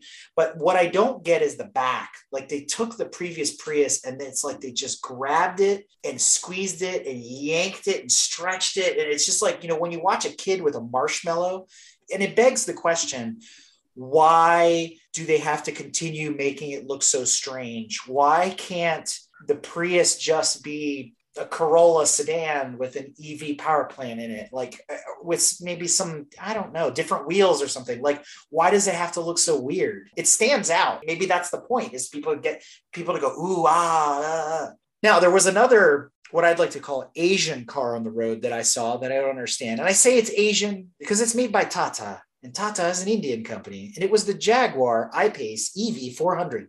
I honestly felt like I could drive underneath of it. It was the back end was so tall, the rear glass was so short and so angled in that sort of like uh, what do they call it now? The Atlas Oh, yeah. or whatever sport back thing. Where the, I don't even know why I had rear glass. It was it's bizarre. Glad somebody bought one. Good for Jaguar that this thing's out there. That back is like a nice bench. Yeah, you could definitely sit up there, but it's also flat like a wall. Uh, You can eat your lunch on the back of it real nicely. Oh yeah, nice. Yeah, yeah. The birds will perch up there and poop down the side of it. It'll be perfect. So that wraps up our JDM news. So now we need to move into Brad's favorite section, Lost and Found. So what do we got this month? I wanted to go ahead and go back to cars.com and see what the oldest they have categorized brand new vehicle you can buy is Oh. right now on the market. And as of today, you can purchase a brand new, again, it's categorized as brand new, 1988 Cadillac DeVille base for a whopping $18,000. What? Yeah. There's no picture. You know, we should send John Cafisi to this dealership because it's in his hometown. Oh, Gray Chevrolet in Stroudsburg, PA. Uh, another quote unquote brand new car that they've listed is a 2005 Ford GT. If anybody remembers, that's when they brought back the GT the first time. Yep. It's got the uh, the 5.4 liter motor from the Ford Lightning, obviously souped up with the supercharger and all that good stuff, uh, with a, a bigger supercharger and all that. 450 grand. It's a steal. and it's low mileage because it never ran. Oh yeah, yeah, this is Jeremy Clarkson's own, so it never ran. So no, it's got thirteen thousand miles. So that's actually probably high mileage for one of these cars. It's like uh, some guys used to say, you know, you never buy a Jag that doesn't have high mileage because you know it didn't run. We've got put it in the bank. I tried convincing Andrew to buy this car. He was not interested. Sadly, I think he really should. He could use it. there is the cheapest Dodge Viper GTS on the internet right now. It's in Albuquerque, New Mexico for $16,000. It's a 2002 Dodge Viper GTS, basically back end. It starts at the windshield and goes back, but there's no motor, there's no anything with this car. I mean, there's, There's an a hood. No, exhaust. there's- there's yeah. parts. Yeah, yeah. There's like a bumper or something. I, I don't yeah, know. this is like a, a, what is- what were those model kits? the, the Testors model kits Yep, or whatever they yep. were. it's going to need a windshield though. That's hundred percent. I love that you're looking at this and you say it definitely needs a windshield. I I, I love that you focused. Well, I wanna leave- I want to leave needs. something to the audience's imagination because you definitely need to check this out in our show notes because yeah, I definitely would not put this in the bank. That's for sure. I would save my pennies. I might almost buy that Chevy Spark instead of this Viper. But if any of our listeners are on Instagram, please DM to the bank and make sure you DM this ad and let him know that it is still for sale and he should buy this because he does not have enough Dodge Vipers as it is right now. Thousand percent. And if you want to Yes. learn more about that, check out this month's episode with Havoc Performance, all about Vipers and Andrew and his Vipers. Oh yes, there is a Geo Metro. Ooh, our favorite car. Yeah, yeah, this is a, a fan favorite here at GTM. This one's kind of special because it takes two fan favorites. It takes the Geo Metro and it takes the LS conversion and it puts them together. So yes, there is an LS swapped Geo Metro. Sadly, it's not the convertible. That would have been too perfect. I was gonna say Jalopnik has the brown Volvo wagon. We've got the LS swap Geo Metro convertible. I want to know is it still a Geo with the Chevy badge or is it the Aveo? Is this that weird period? But none of that's important because, It As- is a Geo with the Chevy badge. but what is important is when I scroll down to about the third picture and you see the view from the trunk, I, I just, I'm speechless. I don't even know how this works. Let me describe it for the folks that are going to be like, you know what, I'm not going to waste the time looking at the article. Think of it this way the motor's in the trunk and it's in their transverse and it's still an LS. I, I don't understand any of this. Yeah, I don't think they ever mounted an LS motor transverse in any vehicle. I'm trying to think what transmission this. I mean, I, I'm spending way too much Was mental it- effort on this that is was it- was- it does have an automatic transmission though. It comes with the 4T80E from a Cadillac. So I don't know. I, don't- I don't know how they made it that. Maybe a custom bell housing. Andrew Bank, please buy this car too. Park it on top of your Viper. And oh, this is the best part. This car is listed for sale for a seven thousand dollars firm price. I know tag. what I have. Ah, Okay, okay, okay, okay, okay, okay. All things considered, I would almost say that this car is worth buying it for the motor itself. Except it's just Yes. a 5.3 liter. It's not the not the six liter. Okay, let's back it up for one second before we move on. I want to know the conversation or the bet or what that started this. Like, who literally said, I got it out there, pour LS in that Geo out in the backyard to waste the time and the resources and the effort and all the custom fabrication? I mean, unless this guy was bored, I don't understand. Daniel, Just- are you listening? I can build it myself. I can build it better. Daniel, you uh, need a motor for that BMW you bought. with all that said, I think it's time we move on to random new EVs and concepts. And first up this month is an Alpha wagon, but this is an Alpha ALFA as in Alfa Romeo. This is Alpha as in A L P H A, a brand none of us have ever heard of before. So, continuing on this whole thing that's been going on for the last couple of years, in boutique brands, here's yet another one to the list. The clickbait got me at the wagon part, and then when I opened it, I didn't read it and clicked the close tab as fast as I could. This thing is terrible. I think it's awesome. What? Look looks wise. It looks like a wagon Scirocco. It looks like I took it and bent it over my knee. I mean, what is this thing? I love the fender flares. I love the back end. I love the profile. I love the whole thing. Uh, Sign me up. Ooh, I love the off-road version down below. The stubby tires. There's Just- worse things than this. I think it could be cleaned up. A couple lines could be cleaned up on it. The side profile reminds me of like something from decades ago, a Volvo maybe. I don't know.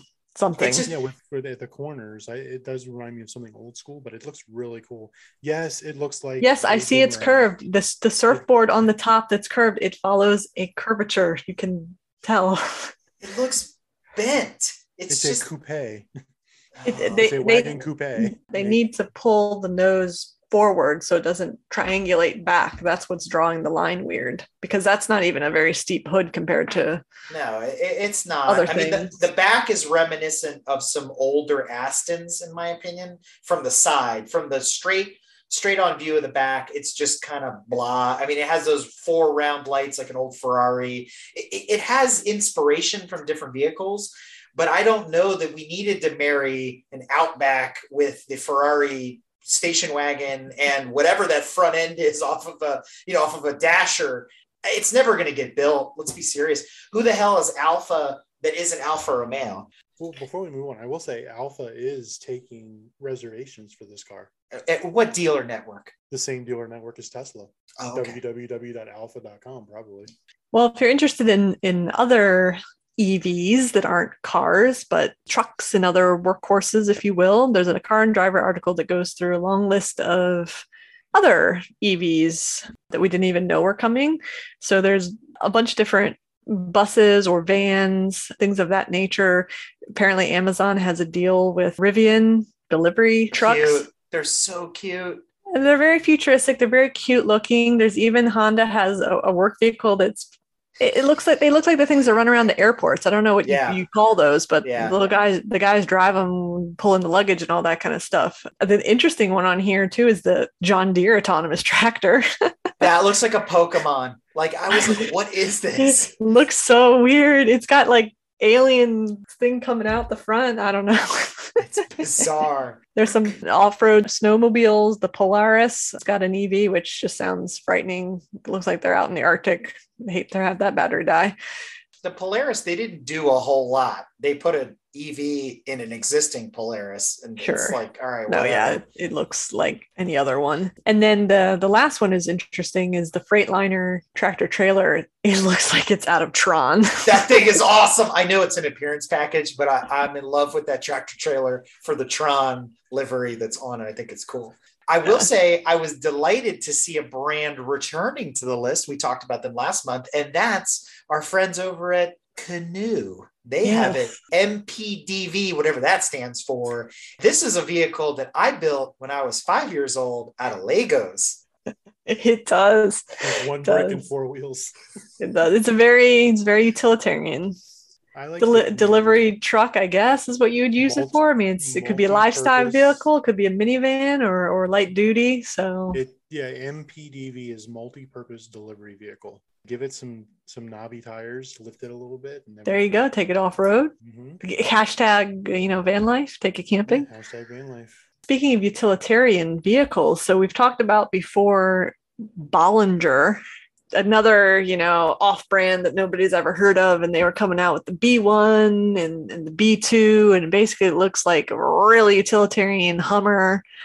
The pickup truck's not any better. Well, apparently, they've pulled the plug on this and they won't be bringing these to production as they said they would. Instead, I, I guess they're kind of shifting their focus to the platform that they develop. It's not clear who they might be partnering with. I guess whatever this platform they've developed is at least good enough to have that keep going and and partner with other people so they're going to focus on that side of the business versus you know designing this horrifically ugly SUV and pickup truck. And this is what I used to always say that Tesla should have done is they should have designed and perfected an electric vehicle platform and then sold it to all the other manufacturers to put their own body on top of. That's the same model that Mercedes did with the Sprinter vans and why they sold them to everybody under the sun and why there's a Freightliner and a Dodge and a this and a that. That's the model. And I think that makes sense. We just talked about these vehicles last month, you know, hot to trot on the EV list of EVs to get. And now it's already dead. I became completely disenfranchised and I went straight to the comments looking for some levity in all of this. And I found my favorite troll post thus far, which is don't feel bad about the loss of the B1 and the B2. If you really want one, just check out your local Lego store for $39.99 plus tax. I, I very much enjoyed that. So that, that made the, the article that much more worth it. But sadly, Bollinger B2 pickup or Cybertruck? Because I'm leaning towards this Lego truck. You know, I have to agree with you on that, but there's something else I would lean completely towards, and I think that's the new Rivian. that is a handsome, and you know me, I'm not a fan of pickup trucks. Okay, so here's a question for you. Which one are we going to see first? This that we already know is suspended or the Cybertruck? Which one hits production first? Ooh, it's hard. that's hard to say. the The Bollinger has regular windshield wipers, so you know it might It come has out first. three of them. He's got three of them. it's got an extra one. Yes. It's got, it's That, that was one their there. mistake. That's why they've had to pull the plug on this end. One one extra True, windshield wiper.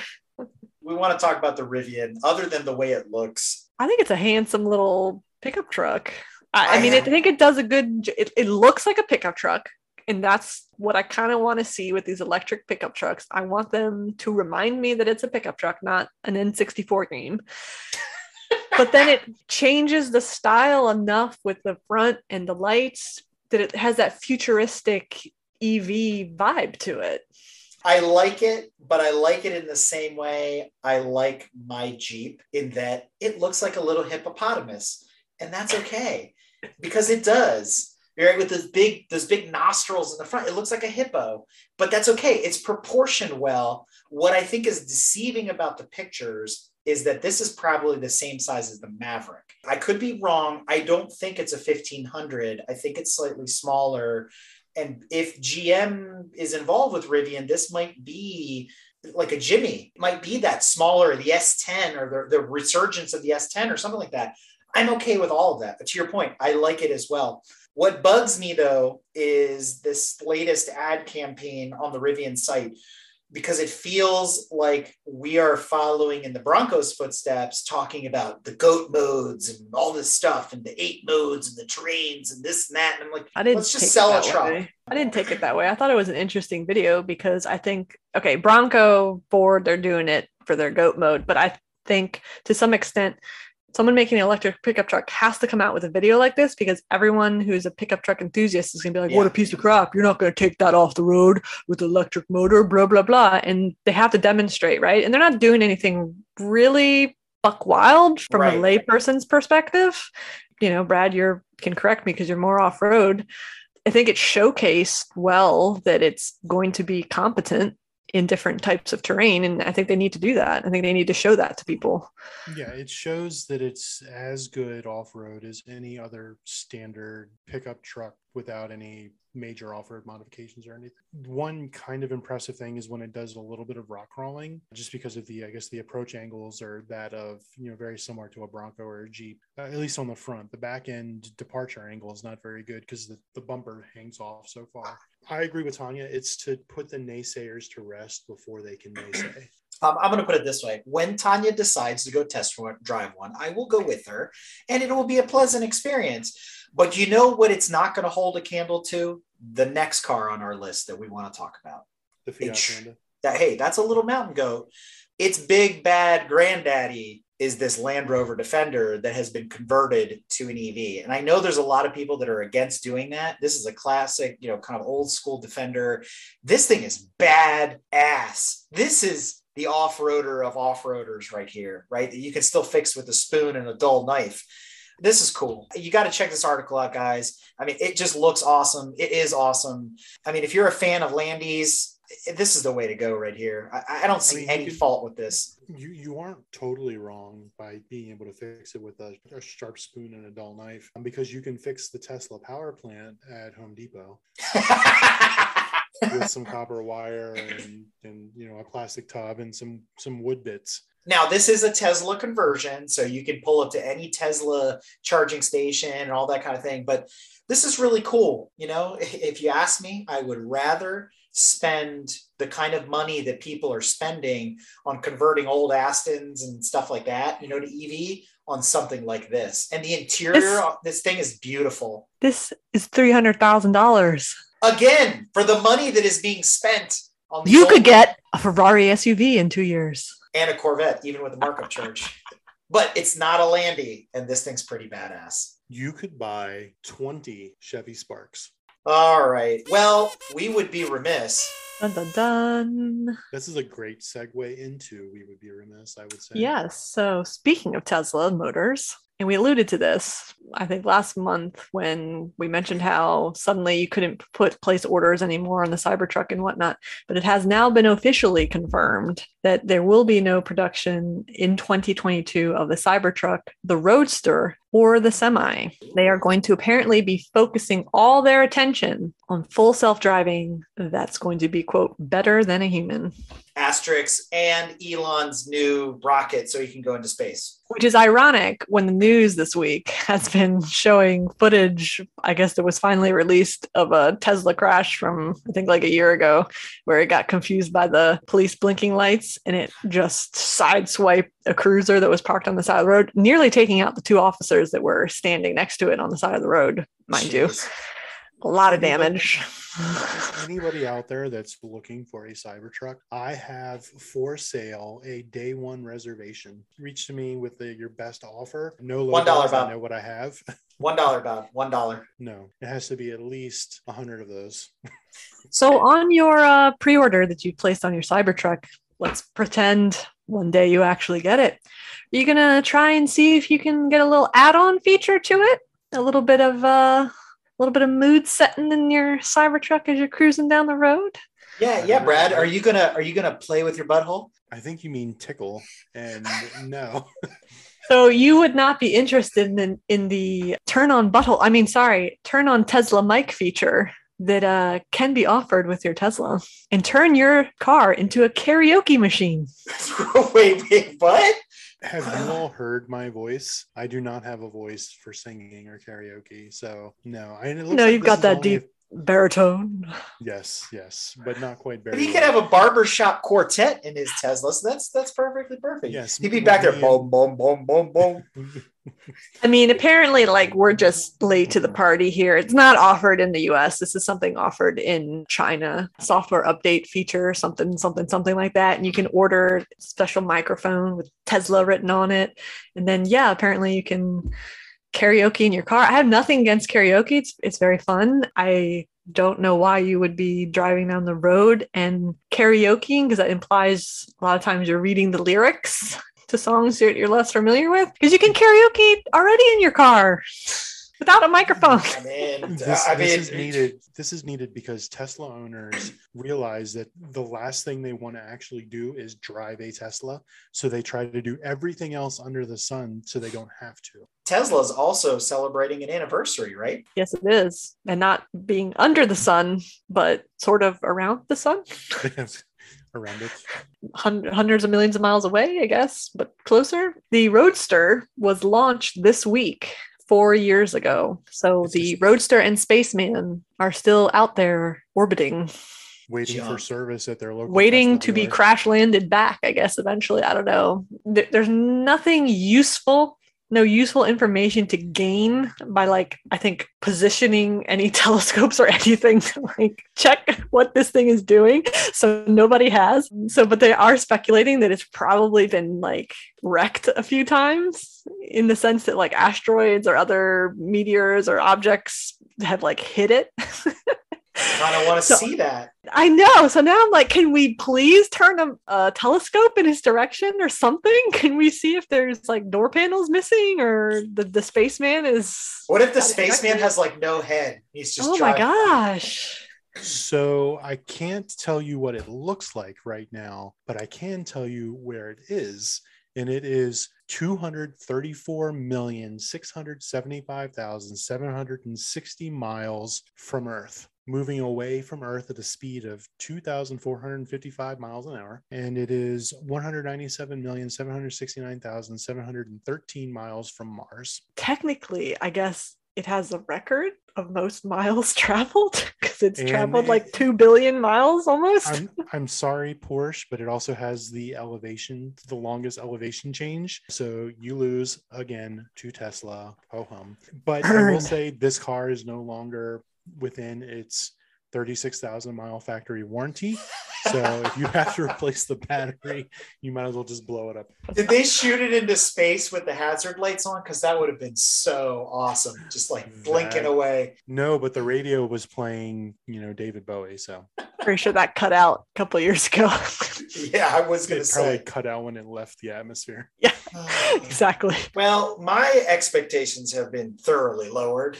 What else is in the news? I do have one expectation that I want to explain. It's more of a PSA about the Jeep Grand Cherokee. I think last month I panned the way the new Jeep Grand Cherokees look, saying that they were too long and they looked stupid and I didn't like them or whatever. I will say that I have seen more of them on the road, and the more that I see the new Grand Cherokee, granted, I'm not talking about the Wagoneer. I think I've only seen one Wagoneer on the road, but I have seen several of the Grand Cherokees, and I'm coming around on their design. I'm starting to like them more. I've seen them different trim packages, a little bit bigger wheels, some knobbier tires. They definitely look. I'm starting to come around on the design. So Yeah, yeah, you're you're right. I mean, after a while of seeing so many Geico caveman commercials, decided that he was charming and cute. You know, it's the same thing with the Grand Cherokee. it's got this weird it's the grill because it bends back in on itself. It- it's i don't know it's odd. Like it hasn't grown on me yet but then again I- i've seen a bunch of them in the wild. I, I mentioned it last month when we talked about it. I mean good for jeep. I almost wish that the cherokee nation had come through and said do not call this a cherokee because i don't feel it should wear the badge right? It, it feels like it's a step away especially with the three rows it should just be the Wagoneer. Like I, I don't know. It's my They personal just- opinion, but they should just bring back the commander name. That seems to be what a lot of people are doing when they move from Native Yeah. American names to yeah, exactly. Now the other thing I did see to your point about the Grand Cherokee, I also happened to see the new Cherokee on the road, kind of the smaller version. They've made it bigger. It's more like the old Grand Cherokee, not nearly as big. It's not bad. It's proportioned well. They got rid of the, you know, the three headlights and all this crazy stuff that was going on. They continue to refine it. They're playing a little badge engineering, I feel like, but we'll, we'll see what happens. Who knows, right? You ever get tired of driving in traffic? Just wish you could, you know, Yes. have a helicopter and Yes. Just zoom to where you need to be, avoid all the, the congestion. Well, look out, another disruptor on the way. Thinking EVs are the future. Well, what about the air car? No. What about a car that transforms into a small aircraft so you can take off, take flight, get to your destination, land back down, convert back into a car, and drive that final distance? How many times is this idea going to come up in the history of the automotive world and never get off the ground? Like, But they've been trying this since the 60s. it's been successful because it has passed the Slovak transport authorities rigorous flight testing in Slovakia. Oh, okay. which that testing is equivalent, just for anybody who's in doubt, equivalent, sorry, compatible with the European Aviation Safety Agency standards. So we're on to something here. How big is the no-fly zone in Slovakia? Also, this thing is powered by BMW engines. Does that change your mind? yeah, because then it'll fall out of the sky halfway through flight. Well, we know it's an inline motor, so we're good there. Bad enough driving and having to worry about the person next to you, the person behind you, the person in front of you, the deer that could run out. And now you have to worry about the person above you. I mean, this is great reason to have a moonroof so that you can be constantly checking above you to see if an air car is going to fall on your head. Well, when we get a little further into this episode, we're going to hear more about you having to worry about the people above you anyway. But I'm looking at this and I'm wondering how does it convert? Where are the wings? I don't get it. It's a see picture with helicopter. it It's with called a wings, helicopter. and I see a picture of it without wings, but I don't see. You get out and you pull the panel off, and then it has a track that you slide it in the back in the trunk. I, tr- I trust an aviation d- device Ah. that I've put together. Yes, that's exactly what I want. It's just like those guys in Japan where you see them walking away from the train station with their 11 by 17 briefcase and it suddenly turns into a mountain bike. There's nothing else in the briefcase. I don't know where the wheels were stored or anything else, but it's just like that. It's just like that, except it's nothing like that. A hundred percent. But here's what we're gonna do. We're gonna retire this thought. We're gonna put a pin in it, and we're gonna invite our guests to jump on a special Patreon minisode where we continue this conversation completely unfiltered for your enjoyment to not suck up the entirety of the drive-through. We implore you to jump over to patreon.com forward slash GT Motorsports to continue that conversation. Well, I think it's time that we move on to rich people things. I don't know if this is really rich people things, but we've lumped it under this category. For anyone who's a fan of Lego, which, okay, I mean, some Lego sets are definitely a rich people thing, but they have a Speed Champions line in the Lego brand, and they've come out with a new lineup in 2022. So if you're looking to add to your collection, this year, we'll be releasing the Lotus Evija, the Lamborghini Countach, the 1970 Ferrari 512M, the Mercedes AMG F1 W12E Performance, alongside the Mercedes AMG Project One. I think that's two in one set. And then the Aston Martin Valkyrie AMR Pro, along with the Aston Martin Vantage GT3 in one set together that's a heck of a lineup there. These range about twenty dollars for the single, but the when they're in the two pack, it's thirty or forty dollars. I forget the scale. Like they're almost like one twenty fourth so they're about six, seven inches long, not as big as a 118 scale car. So it's actually a good size model if you're not interested in, you know, die casts or anything like that. And if you want to play Legos or whatever, it's, it's pretty cool. I, I have a couple myself. I haven't unboxed them yet. They are pretty neat. I'm glad to see that Lego's putting some more attention and effort into supporting the motorsports community with Legos. I think it's pretty neat. So the other rich people thing, which I definitely opinion, rich people thing or not, I think it is cyber quad for kids. What? Cyber what? Huh? Tesla? Yes. Cyber Wad. Quad four wheel ATV, and it's cyber, so it's got the look of the cyber truck. So it's the Cyber Quad, and obviously it's battery powered, electric. It's got the lithium ion battery. Has 15 miles of range, top speed of 10 miles an hour. It's suitable for eight years old and up. These are no longer available. They're out of stock right now. Uh, I think they, they just start in stock? They were. They were. They started shipping out the end of 21 in December. So I believe people have already started receiving them. You can actually go on eBay. People are already trying to resell them for more. But what do you think this costs? This Power Wheels? Pow pow power wheels. How many Dogecoin do I need to spend to buy this? You say that, but the item number on this is 14135 Doge. so then it's it's 1400 135 Doge. That's how much it costs. Okay, well then I guess the equivalency in uh, USD is 1900. What? Actually, for a quad, is that right on par, Brad? What do you think? No. No? What's a quad cost these quad. days? Yamaha or something. What do they cost? So the top one to get the Razor, I believe, the Razor Dirt Quad, which does also does 10 miles an hour, is $700. Wow, okay. And it's an electric ATV. That's a bit of a dealer markup there on that. So uh, I'm not sure what you're getting for $1900 that you couldn't get in the Razor. Well, you're getting the actual Cyber Quad. I mean, okay, you're getting a Tesla product for your kid. So I want to know how the wiper blades work on this. Doesn't have wiper blades. Oh, perfect. Excellent. Excellent. Work. It doesn't need them. It doesn't have a windshield. So on our special breakaway mini-sode of this particular drive-through, we talked about all sorts of crazy people and driving in the city. But I think we have to return to our normal crazies down in Florida. You know, and in defense of Florida, we love you, um, just as we love every state. I did try to find news out of other states. I tried really hard. I looked through a lot. And unfortunately, once again, a lot of the good stuff is coming out of Florida. You know, I can't help that. Okay. Can't hold me responsible for this completely. It's not all Florida news. I'm going to save, there's some good ones that have not come out of Florida, actually, not come out of the United States. Spoiler alert. So we'll get to those. But we'll start with this guy. You know, this is like the stupid criminal file.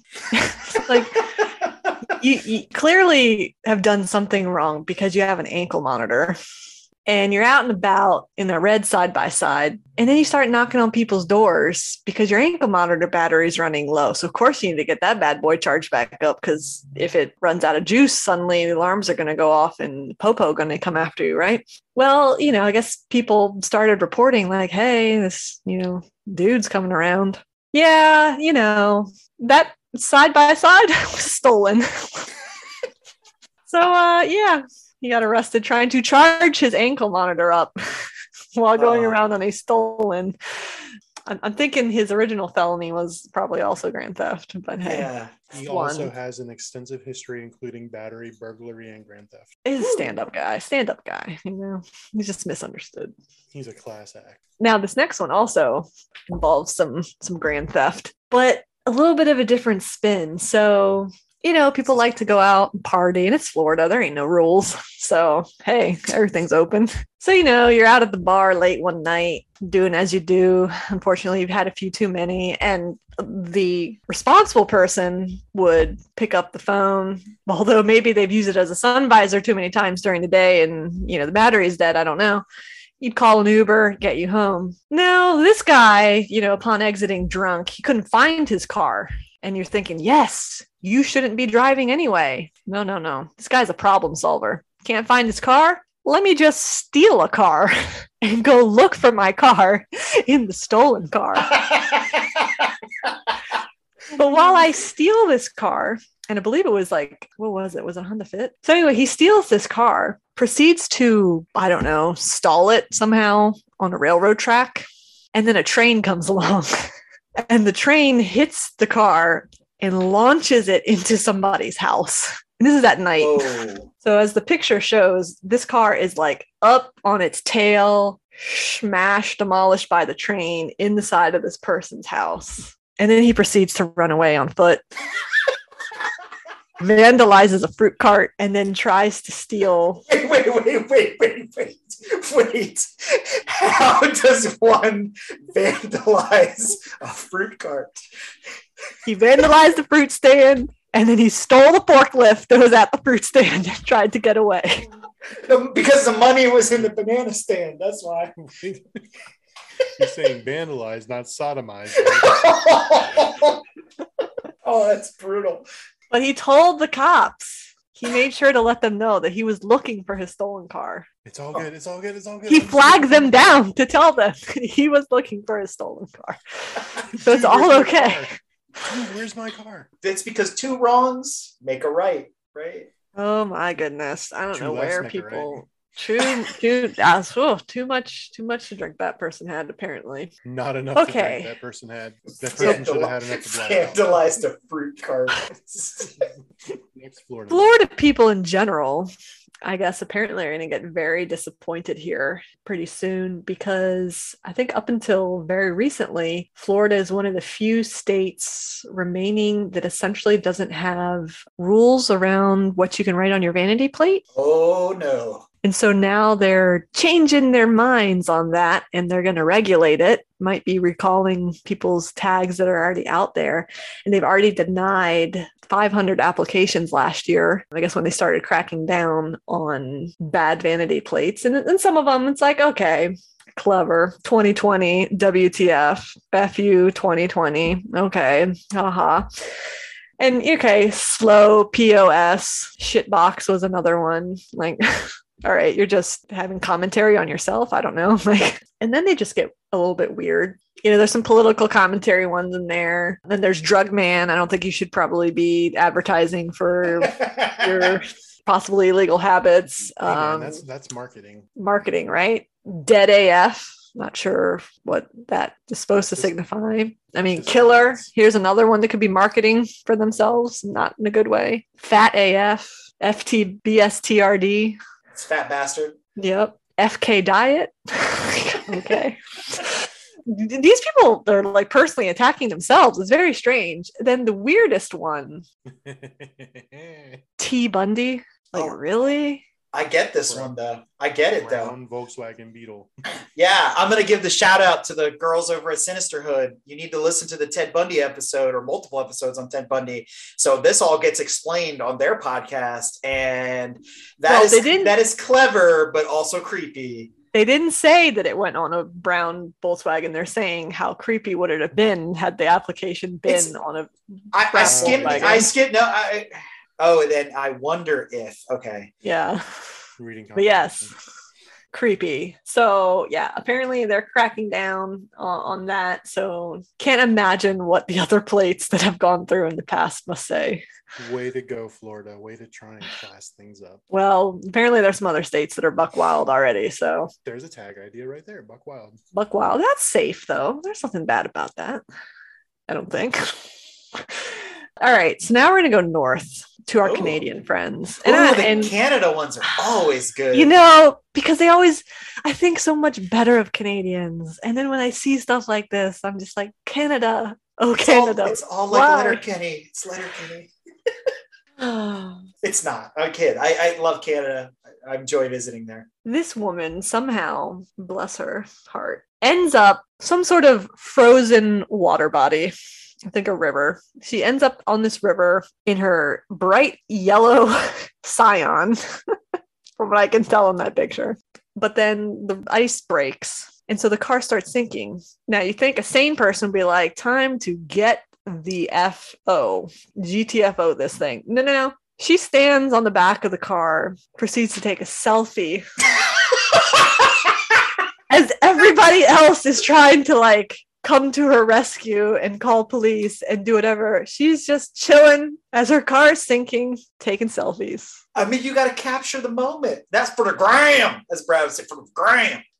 What other time in your life would you get the opportunity to stand on a sinking scion and take a picture of yourself? I mean, you know, this one Twitter person, I think, summarized it pretty well. You know, she captured the moment with a selfie while people hurried and worried to help her.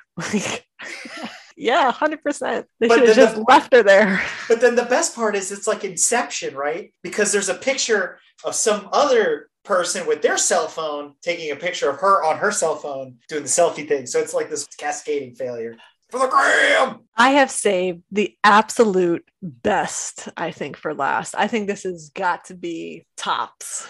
And this comes from our friends across the pond in the UK, Oh, where apparently an Englishman's home is his castle. And that pretty much stands up in court as defense. really So, this man who's got this estate, farmland or whatever, he's, a farmer, not Jeremy Clarkson. fourth generation hill farmer this man cutting to the chase he uses essentially a telehandler so like a forklift it's a telehandler with a fork on the front end. So like a, a forklift. And he flips and pushes some guy's car off his property that refused to move his car out of his driveway. Watch the video. There is a video of it this is epic. This dude's car got like a flat or broke down. Asked him repeatedly to move. The driver i think didn't get into an altercation but this other dude that was his friend showed up who was drunk and shirtless and like allegedly punched the guy first which i guess he was like nope forklift telehandler thing. I'm gonna take care of y'all. And he pushed it out into the road turned it onto the side of the road and just like left it there. That is awesome. and he was taken to court, but the charges were all dismissed because he was protecting his his castle. Oh, before we move on, did you all watch the end of the video? He hit the guy with the forklift. Oh yeah, yeah. Well, he turned the forklift, and the guy was standing there. Yeah. No, he he hit the guy with the forklift. Yeah, the guy was standing there. He knew the guy was standing there, and he turned the, the, the forklift pretty rapidly. More power to him. You know what? Get off my lawn. Yeah, my lad. Well, that being said, I think it's time that we go behind the wall for some motorsports news. So, what's going on in the world of NASCAR, Tiny? Not something you usually report about. No, um, it's just something that came across Netflix. Apparently, on the twenty second of February, they're going to be airing a docu series. It's six episodes. It's called Race. Bubba Wallace. So it's um, a docu series on the NASCAR driver Bubba Wallace and his NASCAR journey thus far. Not really much other information in in the preview for it, but one can only imagine.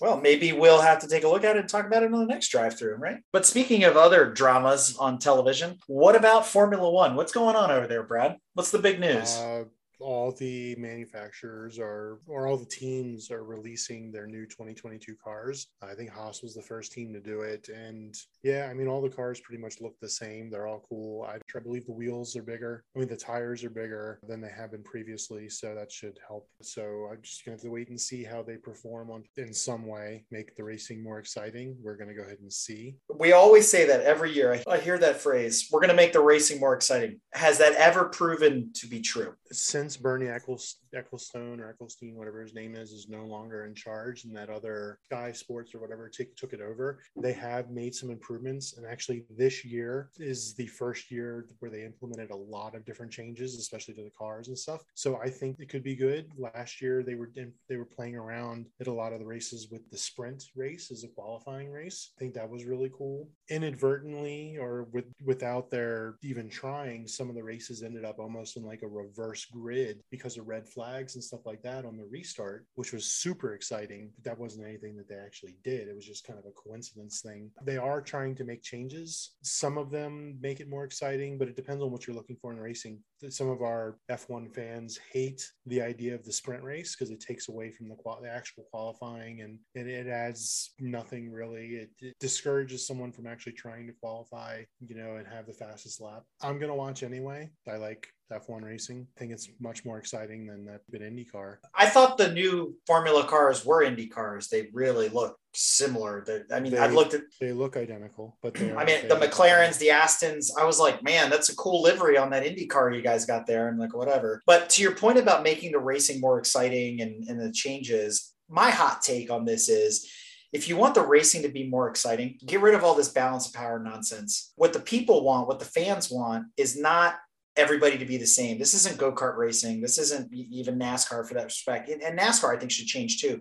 Let people build their cars. We're going to talk about here with Rolex, and actually, we should probably maybe transition to Rolex at the same time.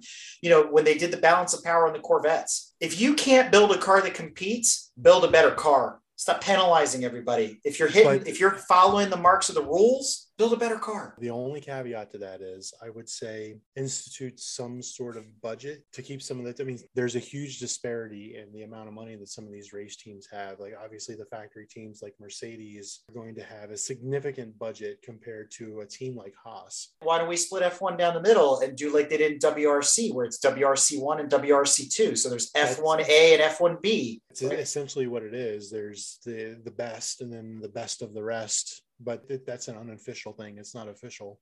Um, yeah. but yeah. I would I would agree with that. That's, But, but but look at it this way: if it was cheaper for Williams to develop like they did in the '70s, like a six-wheeled Formula car, and have it be a V12, let them do it. Who cares? Like this whole cookie cutter, everybody's got the same car with different skin on it.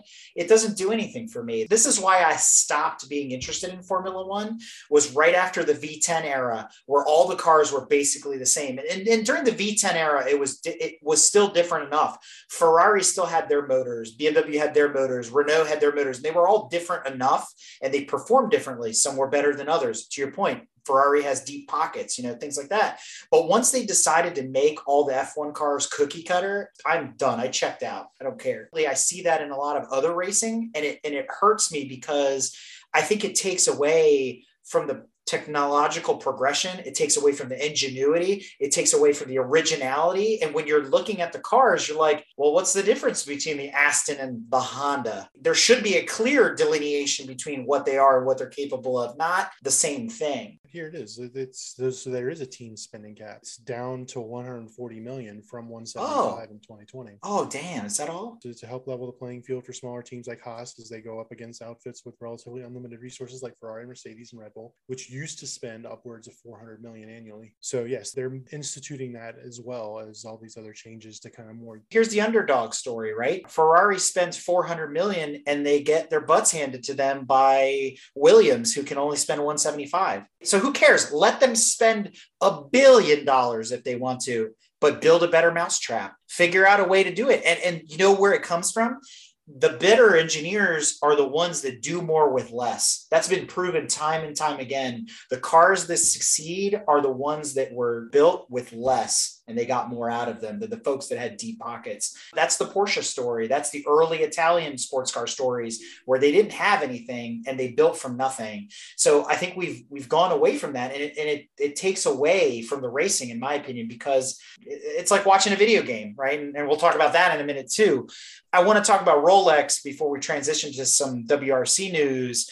I mentioned the, you know, balance of power a couple times. We, we talked about the Corvette. I- I thought that was, I hate to say, sort of pathetic. Like I really felt bad for Team Corvette. I don't know why they were trying to like, or they were forced to step down to meet the new rules or whatever. Maybe the Corvette's in this weird gray area where it should really be like a GT2 car, which doesn't exist. You know, this kind of. I, I, I just felt like meh. It didn't really help. the The field was bigger than it's been in a number of years, but I also wasn't impressed. I'm not happy with this LMP3 thing. It just feels like there's more of the same cars on the track and there's no variation in, in on the theme, you know, stuff like that. What do you think, Brad? At least of the lineup and stuff like that for Rolex. Uh, I thought the top level was fun. Was fun yeah. to watch. The the proto the DPI class was a lot of fun. Uh, I give you that. The, the Acuras and the Cadillacs go at each other. That was cool. Corvette. I don't know because I don't know if I fully understand the rule changes with that it was my understanding that both the GTD and the GTD Pro cars are basically classed the same now. Yeah. The only difference is the driver skill, really. If that's the case, I mean, again, with the balance of power or balance of performance or whatever, whatever it is, I haven't looked too much into it and how it affected Corvette this race. I don't know. Overall, I thought the race was fun to watch. The bits that I did watch, the yeah. with the 911s was insane. The front of the pack end of the race wasn't nearly as important as the battle between those two 911s. That was legitimately awesome racing. Those last 18 minutes where they're battling back and forth, bump drafting, pushing each other, and inevitably it ends in a cloud of smoke and disappointment. It was it was epic. The the front of the pack, I could have cared less what was happening between Acura and Cadillac and all that stuff because that race was already over.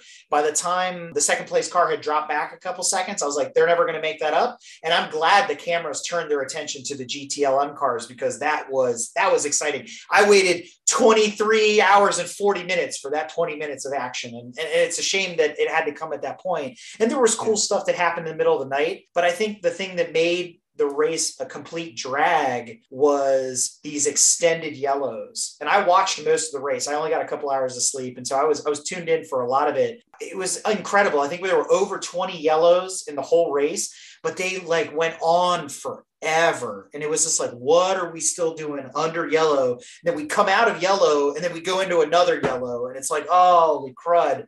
And it, it just there were parts of the race that were just painful, but that that ending definitely made up the difference you know, going back to the balance of power, I felt bad for Corvette. And this isn't a slight against Lexus, but when the Lexuses are walking away from the Corvettes, I was like, something's wrong. Either cars are busted or whatever. And, and again, it's not a slight against Lexus, but it's just that Lexus has been riding that same car for what feels like forever. And I'm sure they've made advances and whatever, but I don't want to say that the Lexus isn't competitive, but it's not winning GTLM. The front runners have been Porsche and Corvette and BMW and things like that they're always just sort of there. But to see the Corvette just getting walked by the Lexus, which is tried and true, you know, it's kind of always there. Like I said, it, it just it hurt a little bit to see that, and I I don't know what's going on. Hopefully they'll figure that all out. Well, a couple things that I thought were interesting. The safety car was that color was heinous. I mean, I, I know that it has to stand out, but that BMW did not look good in whatever that yellow was. Uh, please repaint that car, rewrap it. Oh, oh, god, that was awful. The other thing was I had a hard time differentiating between the new Benzes and the 911s because from behind they look a lot alike. The rear end of the 911 is so big now. I, I don't know. So that was hard to like tell them apart when they were in traffic. But the other thing that I thought was interesting was John Pearson. Apparently, he's 15 year old. He next year he's going to be the youngest driver in Rolex history. So I thought that was pretty cool. They did a spot with him for a couple minutes, kind of interviewed him. I'd love to know what his backstory is. At 15, you know, going to be 16 years old next year, how do you go from high school to driving Money. Rolex? Well, yes, okay. The answer is obvious.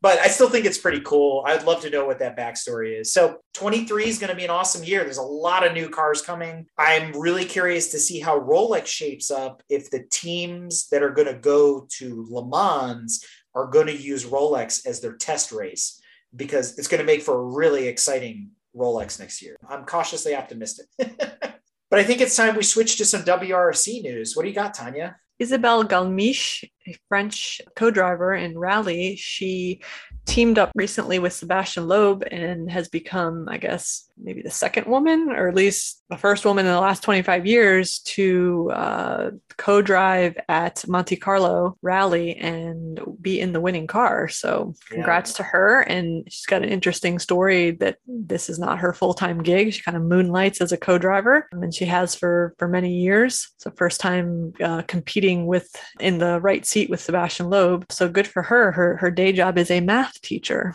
That's awesome. And she's very humble sounding. She doesn't want to have a lot of us and muss about any of this or bring the trophy into school to show anybody. She just kind of wants to go, go about, about her day. and you know, a lot of people that may not be intimate with how WRC works and rally, you know, there's two people in the car, they're going flat out, you know, crazy on these mountain roads. And the navigator's job is super important. It's actually even more difficult than the driving in the sense that they keep the pace and the rhythm of the run itself, of the pass, right? They're giving out instructions to the driver in advance because there's on many occasions the driver only sees the run one time and it's usually in a passenger vehicle at lower speed. And what they're doing on that one run is taking notes about the course about the elevations the camber where there's holes where you need to turn in where to watch out what's on the exit of the corner. And those hieroglyphs those instructions that they write are super important. It's a very complex type of shorthand that they use. And they need to be able to obviously remember that, but also come to an agreement with their driver on what the turn is, what they're going to do. So she's got a really difficult job working with any of the drivers, but even a, a, world champion like Sebastian Loeb. I mean, it's an honor and a privilege, but also it's it's a challenge, right? So obviously they don't have a, uh, language barrier because they're both French, I'm proud of her. I mean, it, it's a tough job, and and being in the right seat and not really looking also where you're going and just reading that book line after line and, and, and being on those difficult stages and, and, crazy weather conditions and and all that. It's a tough job. I don't think I could stomach. I don't think I have the stomach for it, honestly, because I'd probably get sick, you know, just trying to do that uh, in the passenger seat. But to your point about the last time it was done, and I, I might be wrong about my WRC knowledge but I think it goes almost as far back as Michèle Mouton and Fabrizia Pons as winning female co-driver navigator at Monte Carlo. It might be that far back, which is he said it was plus years. He said it was Fabrizia Pons with Piero Liatti in uh, okay. 1997. So after she left Michelle, yeah, yeah, okay. But it was Fabrizia then, yeah, still the same navigator as it was for Michelle Mouton. So there you go. I mean, she's famous as you know one of the early female rally navigators. So that's awesome. It's good to see that, and we want to promote that. And I know she doesn't want the glory, but you know, I'm, I'm proud of her. That's awesome. It's it's a tough job. It's a thankless job, that's for sure. So a little bit of news from the esports world, right, Brad? Yeah, I guess if you're a PlayStation person, which I'm not, but GT7, Gran Turismo 7 is coming out. So it is going to be released on March 4th of this year. It brings with it 400 cars, 34 different locations with 90 different layouts it's going to be available on both the PS4 and the PS5. And yeah, if you play Gran Turismo for some reason over Forza, then you know this is your bag. You I'm just curious, how long have they been waiting for this new version of Gran Turismo to come out? I mean, the last Gran Turismo I saw was Gran Turismo Sport, which that one was, I think it was all supposed to be like multiplayer, online racing based, and not much of like a campaign or anything like you get with all the other Forzas and everything. I don't know. Apparently, this one they've they're going back to the heyday of Gran Turismo, which I guess would be like what Gran Turismo three, two, so three, something two, like two, or, yeah. yeah, okay, two, two or three. So I think they've kind of gone back to that campaign mode style and nice. gone, added back in a lot of the other I guess side features that that had, which were kind of the nifty silly things that was Gran Turismo, like buying the used cars and I thought that was doing, the coolest thing. Doing mods and like all that kind of stuff. So they, they're bringing that back in. I like the wheel swapping was my favorite. You could get wheels washing, off of other cars. Washing your car. yeah, I, oh yeah, you could wash your car. That was pretty cool. One of my biggest gripes with the most recent Gran Turismo was the track selection. I guess because Forza has so many tracks tracks under contract and are, under licensing, or they own licensing to all these different tracks. As HPDE people, we drive a whole bunch of different tracks around the country and everything, and you couldn't drive some of those in Gran Turismo because they just didn't have them. I don't know that there were any tracks that I was actually interested in in Gran Turismo. I think that's still the case in seven because I had pulled up a track list and they really don't. It seemed like a high percentage of what seemed like made up tracks versus Yeah. actual tracks. Forza seems to have a lot more actual tracks. When I was a kid, I used to love driving those made up tracks because I didn't know any better. But now that I've actually been on a real racetrack, this doesn't interest me at all. Oh, you do, you don't want to drive Autumn Valley or whatever that is? You know, Forza has Maple Valley, right? So it's all good. To Autumn Grove. yeah, whatever. I don't. I don't care. So let's switch over to our HPD Junkie Trackside report. I got a note from Dave Peters the other day. You know, they are still backfilling tons of events into the system for the 2022 season. Feels like a lot of people are making up for lost time. He told me the other day that at Thunder Hill alone, they just entered 75 events, and apparently there's like 80 more for that track itself this year. And I'm like, they must be doing something every day of the week out there in California. So he's keeping up to date on all that kind of stuff. So there's a lot more information being pushed to the website right now. So if you want to know what's going on in February and March, hop over to hpdjunkie.com and search by track to make it much easier to say, hey, what's going on in my area? And you can actually see what's going on from now until the end of the year. And obviously, it continues to prune itself, expand and contract, and all that. But I do want to announce on behalf of our sponsors over at Hooked on Driving, as a reminder, they are going to be at VIR at the beginning of March on March 3rd and March 4th. This is like one of the earliest events in the DMV uh, on the schedule right now. There might be something a little bit earlier, but that's pretty early for this area to have a track event. Followed very soon after by New Jersey Motorsports Park. They're going to be at Thunderbolt on April 9th and 10th.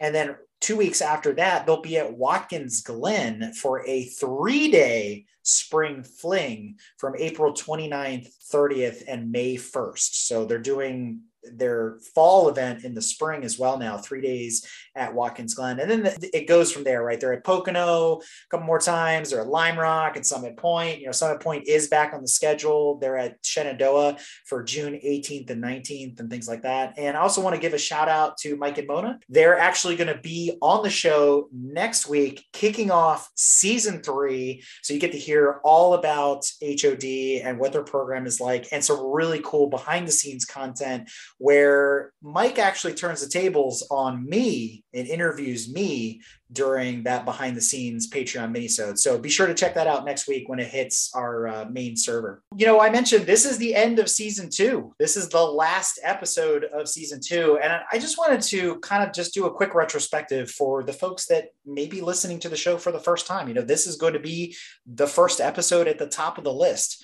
If you want to go back and want to know when season two started, look for the Vet Motorsports episode with Peter Klein, right? Where we talk about their program to get disabled veterans back into the motorsports world and all these kinds of programs that they have and how they facilitate that and whatnot. We also had What Should I Buy? Ugly Cars, parts one and two, and 90s cars. We kicked off an entire crossover month in the middle of the summer. We had Brian from Take Two Podcast on. We talked about a bunch of car related movies and shows and things like that. We had Steve and Izzy from Everything I Learned from Movies on twice this season. We had a lot of fun with them. We look forward to doing more projects in the future.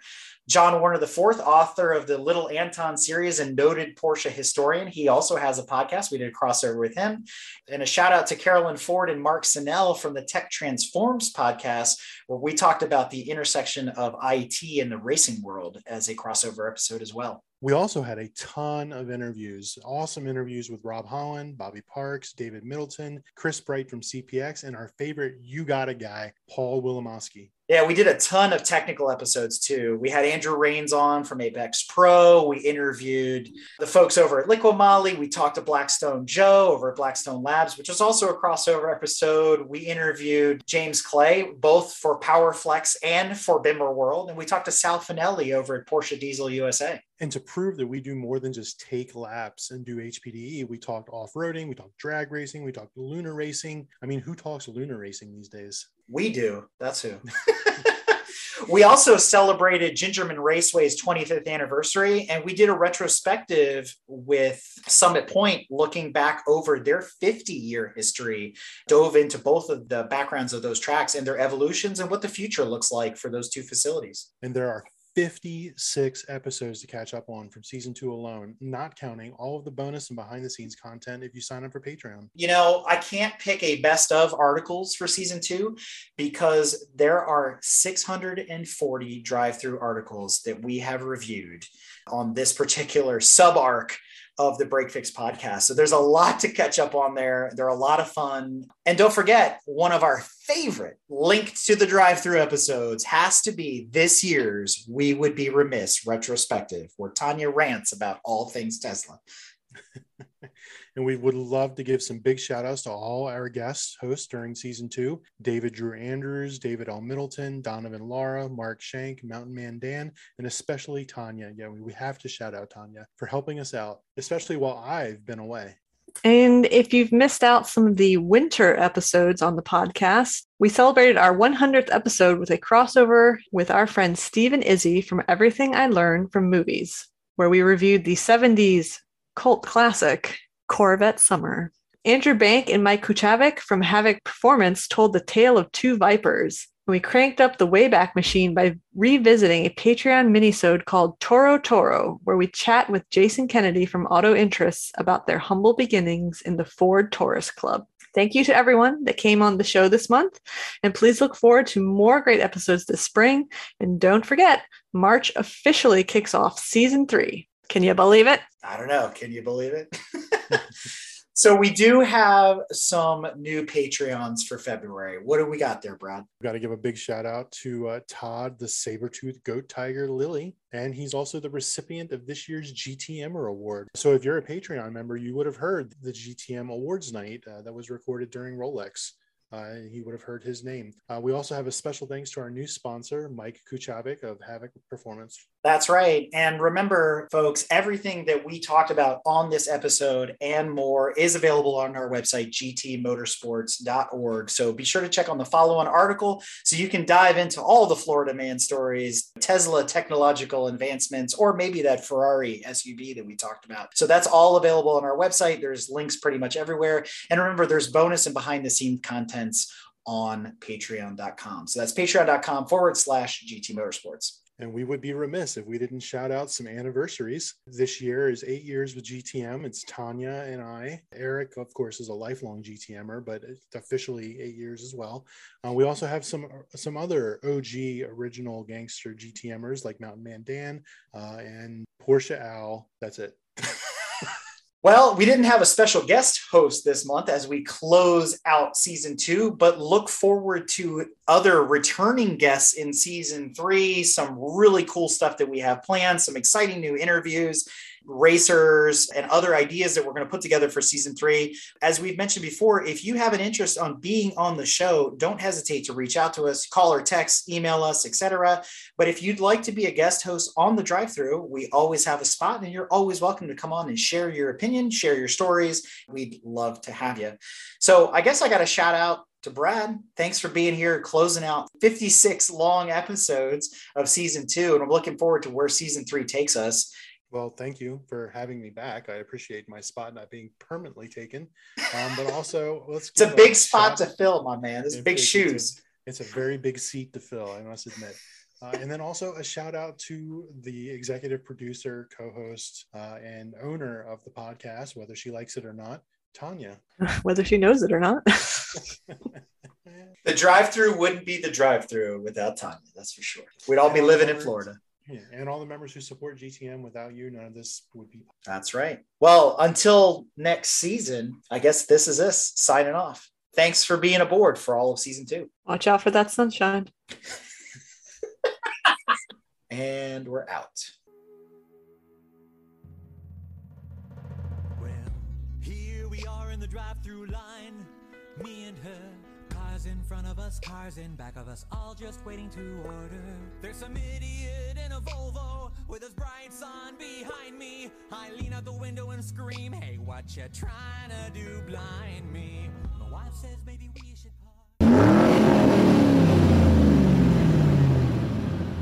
If you like what you've heard and want to learn more about GTM, be sure to check us out on www.gtmotorsports.org. You can also find us on Instagram at Grand Touring Motorsports. Also, if you want to get involved or have suggestions for future shows, you can call or text us at 202 630 1770 or send us an email at crewchief at gtmotorsports.org. We'd love to hear from you. Hey, everybody, Crew Chief Eric here. We really hope you enjoyed this episode of Break Fix, and we wanted to remind you that GTM remains a no annual fees organization. And our goal is to continue to bring you quality episodes like this one at no charge. As a loyal listener, please consider subscribing to our Patreon for bonus and behind the scenes content, extra goodies, and GTM swag. For as little as $2.50 a month, you can keep our developers, writers, editors, casters, and other volunteers fed on their strict diet of Fig Newtons, gummy bears, and monster. Consider signing up for Patreon today at www.patreon.com forward slash GT Motorsports. And remember, without fans, supporters, and members like you, none of this would be possible.